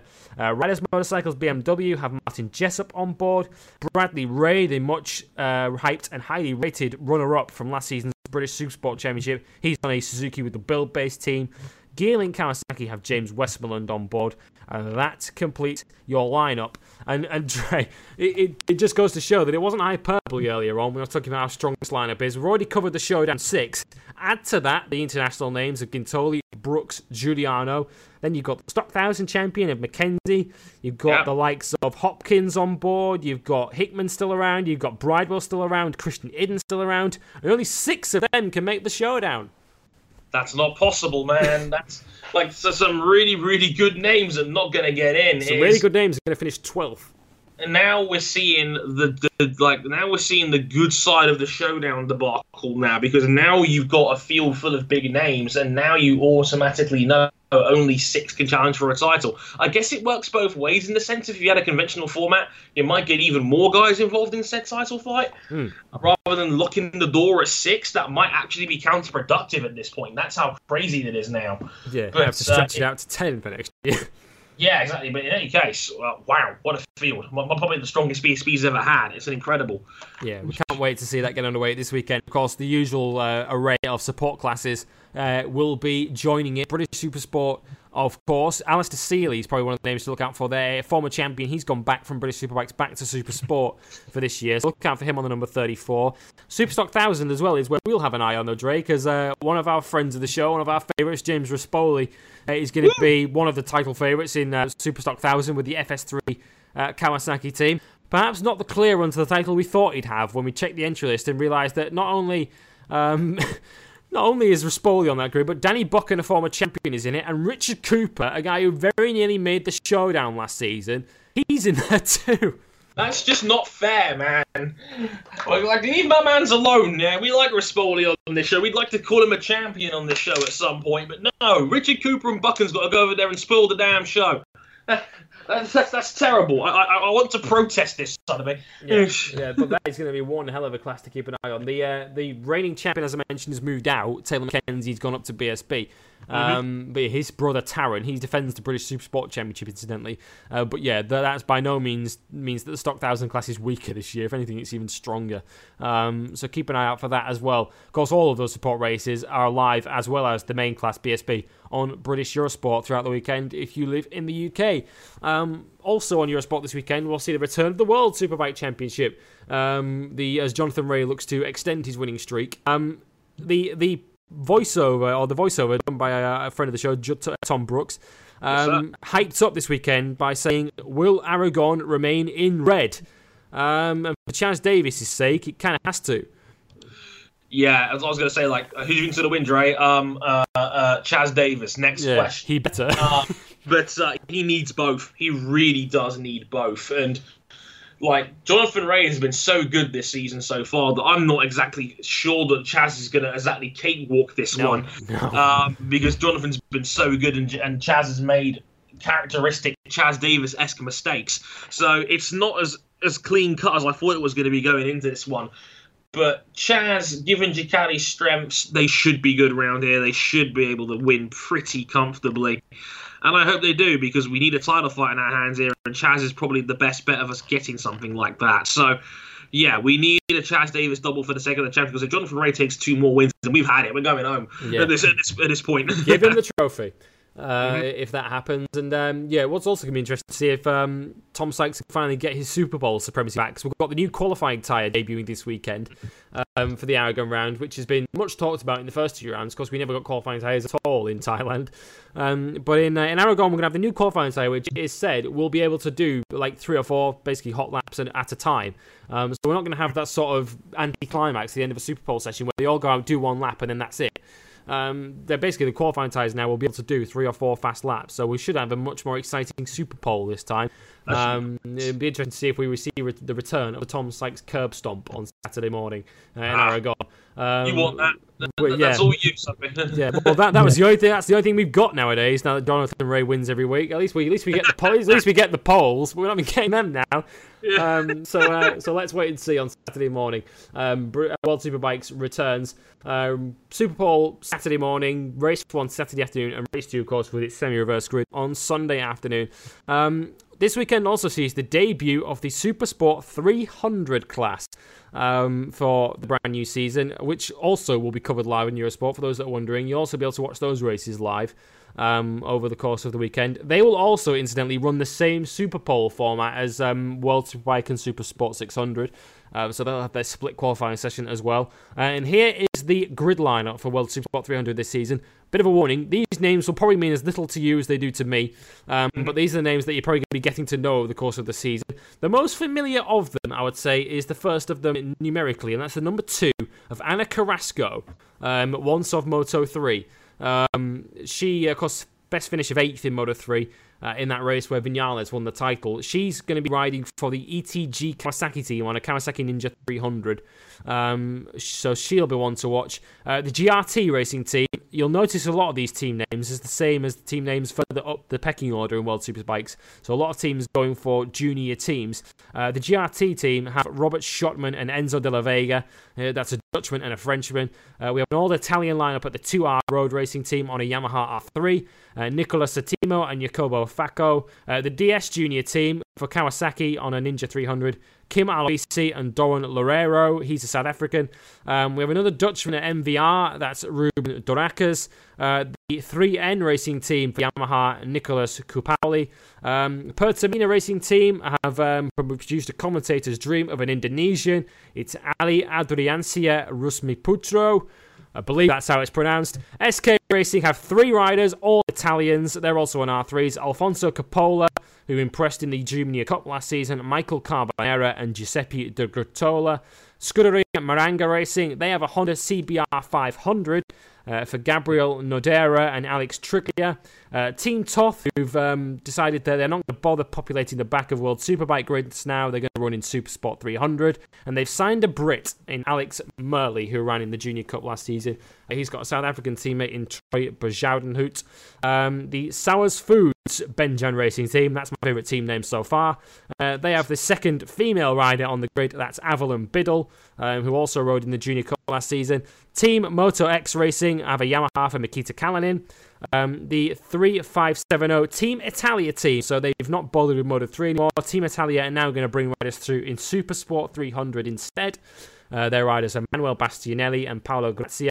Um, Boya Sanchez and Danny Valla are the two Spaniards for MS Racing. Uh, they're on a Yamaha. Hopkins Racing have another Brit, that's Luke Hopkins. Um, Filippo Rovelli is the sole rider for the Park and Go DS Junior team. Terra Emoto have a Yamaha for Paolo Giacomini. He's another Italian. Uh, Harun Sabuk rides for Kawasaki Pacetti. So they've got a junior rider, and given the Foglu influence, it will not surprise you at all to learn that Sabuk is a Turk. Um, Jared. Schultz, um, he is the BWG racing rider for the Grimaldi team on a Kawasaki. Uh, Scott Deroue, who's last season's uh, British Motostar champion, uh, he rides for the MTMHS Kawasaki team alongside a the third Brit on the field, Chris Taylor. Iota Racing have a rider for Armando Patoni. Uh, team Cimeno, the Yamaha team, have Angelo Licciardi. He's a Belgian. the European Junior Cup champion of last season, arguably the title favourite, number 88, Mika Perez. Um, he's one of the other Honda riders on the CBR 500 for the Willsport Race Days team. And the final team completing the grid, the Kallio Race System team. because they have a team in Supersport in Supersport 600 as well, with Niki Tuuli on board. They have a Finn in that class too, Kimi Patova, alongside the Brazilian Renzo Ferreira. Um, so those are the names that you're going to be learning over the course of this season in World Supersport 300. Um, difficult to pick a winner from all that, Dre. But one thing we can say about this in World Supersport 300 is I think World Superbikes are going for some of that Moto 3 style racing in this class. Oh, so, yes. um, so fingers crossed this provides this. And in all seriousness, in a in a motorcycle climate now where not many manufacturers are building Supersport 600s anymore, I think it's fair to say um, the Yamaha R6 is probably the sole exception to that rule. This is probably a class that needed to happen because this looks like it's where the motorcycle industry is going. Yeah, like smaller, more accessible bikes has probably been the way to go as superbikes become more and more powerful, more and more expensive, all of them hovering around the 200 to 220 horsepower mark, which for a road bike you can buy for 20 grand is terrible.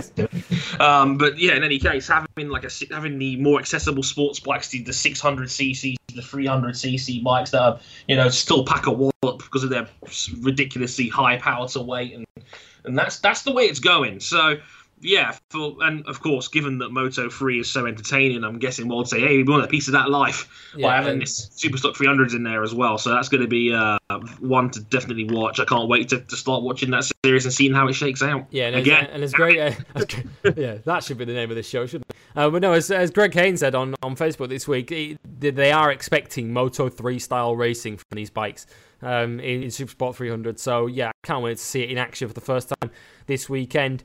Um, yeah, we have three uh, female riders on the grid this weekend. So we have a female wildcard out there too. We have um, Sofuoglu's protege in, in Shabuk at the Kawasaki Racing Team. Three Brits on the grid as well, um, with Alex Murley, Chris Taylor, and Luke Hopkins. Um, Mika Perez last season's European Junior Cup champion as well. So a lot of quality. Perhaps not so many names that we're familiar with, but no lack of quality on this grid. Um, so we look forward to seeing it in action for the first time this weekend. Um, while Sofuoglu's not watching his protege. Um, he'll also be a little bit busy this weekend because uh, after two complete, well, without wanting to put seal fan on it, two cluster clusterfucks in the first two races of the season in World Supersport 600, back to restore some order this weekend, Dre. The champion's back. Kenan Sofuoglu returns. Kenan Sofuoglu is now the official Andre Harrison like rider of choice now for the for eternity. He is back to restore order. He has had it with, with, with these young'uns that are getting involved, hitting each other, and basically causing carnage at every at every single turn. So, quite frankly, Kenan is back to restore some order, and I expect him to win because he's Kenan Sofuoglu. That's what we do around here. Yes, and uh, we're, we're still fully expecting him to turn this around and win this championship too, aren't we? Uh, Yeah. Given that he's not really lost a lot of ground to his like even the championship leader, which is Robbie Rolfo, amazingly still, he's only 30 points up the road from Sofuoglu. So um, yeah, we're still fully expecting him to turn that around um, as the season goes on. Uh, starting this weekend, it's gonna be interesting to see if he's fully fit. First of all, uh, given that it's the first time he's really been on a bike since breaking his arm back in January. Um, so he's uh, yeah he's not really ridden a bike in anger for two months. So um, if Sofuoglu does win this weekend, I think much like World Superbikes, it's time to go home because if he wins this weekend, he's going to win everywhere else. Uh, in World Yeah. Superbikes. So we'll follow that with interest. We will be back next week uh, here on Bike Life here on Motorsport 101 to review everything that does happen, both at Donington Park in the BSB season opener and in round three of the World Superbike Championship at Aragon in Spain. Um, until then, as I mentioned, all the places you can find us Twitter, we're at motorsport underscore 101, facebook.com forward slash motorsport 101, we're on youtube.com forward slash motorsport 101. Um, our website, motorsport101.net, and all of uh, all of that stuff, as I say, on the website there, where you can find individual sections now for both Motorsport 101 and this show, Bike Live. Um, and if you want to back us on Patreon, patreon.com forward slash Motorsport 101, we thank each and every one of you for your support, which has taken us past the $100 a month ba- barrier uh, here for Motorsport 101, which means, as I say, Dre, which means that before we next hear from you uh, on Motorsport 101 next week, we'll be hearing you on a Google Hangout. No one screenshot my face, for God's sake. Do it. Don't you dare! I hate all of you. it's one of those things. But um, yeah, uh, uh, most likely by the time this goes out, I'll, I'll, have, a, I'll have a definite date and time. It's most likely going to be this Sunday. Um, so stay tuned for that. I might be too busy watching motorsport for that by that point, but I have to wait and see how that goes. But yeah, weekly hangouts will be a thing on the network from here on in. Um, so yeah, looking forward, looking forward to that one and seeing how that turns out, and not looking forward to people inevitably hovering over their print screen buttons. Yeah, yeah. Keep your eyes on it because, as I say, it's led to one of our, our great thumbnails uh, here on Motorsport 101 from this week. And in fairness, uh, one of the great intros. Uh, for those that haven't listened to Motorsport 101 episode 79, um, Yes. go and check it out. Uh, the uh, brilliantly titled, what was it? The Triggering Article 101. We we named it. Yes. I say we named it. Um, you named it.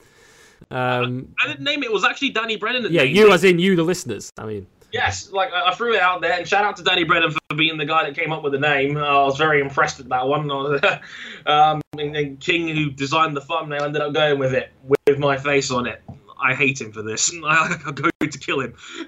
so um, so yeah, next week episode eighty uh, of Motorsport 101, um, and indeed episode five, episode six, should I say, of Bike Live. So keep an eye out next week for all of that. For full details, as I say, probably best place to go is to Twitter for details of the Google Hangout Motorsport underscore 101 on Twitter for all of that. Um, but for now, it's my thanks to all of you for listening here on Bike Live. My thanks to Andre Harrison uh, for joining me this week. Um, we'll we'll reconvene next week, perhaps with or without our Scouse co-host, um, Rebecca James. Um, but until then, it's my thanks to all of you for listening, and we will catch you guys next time. For now, it's bye bye. Sayonara.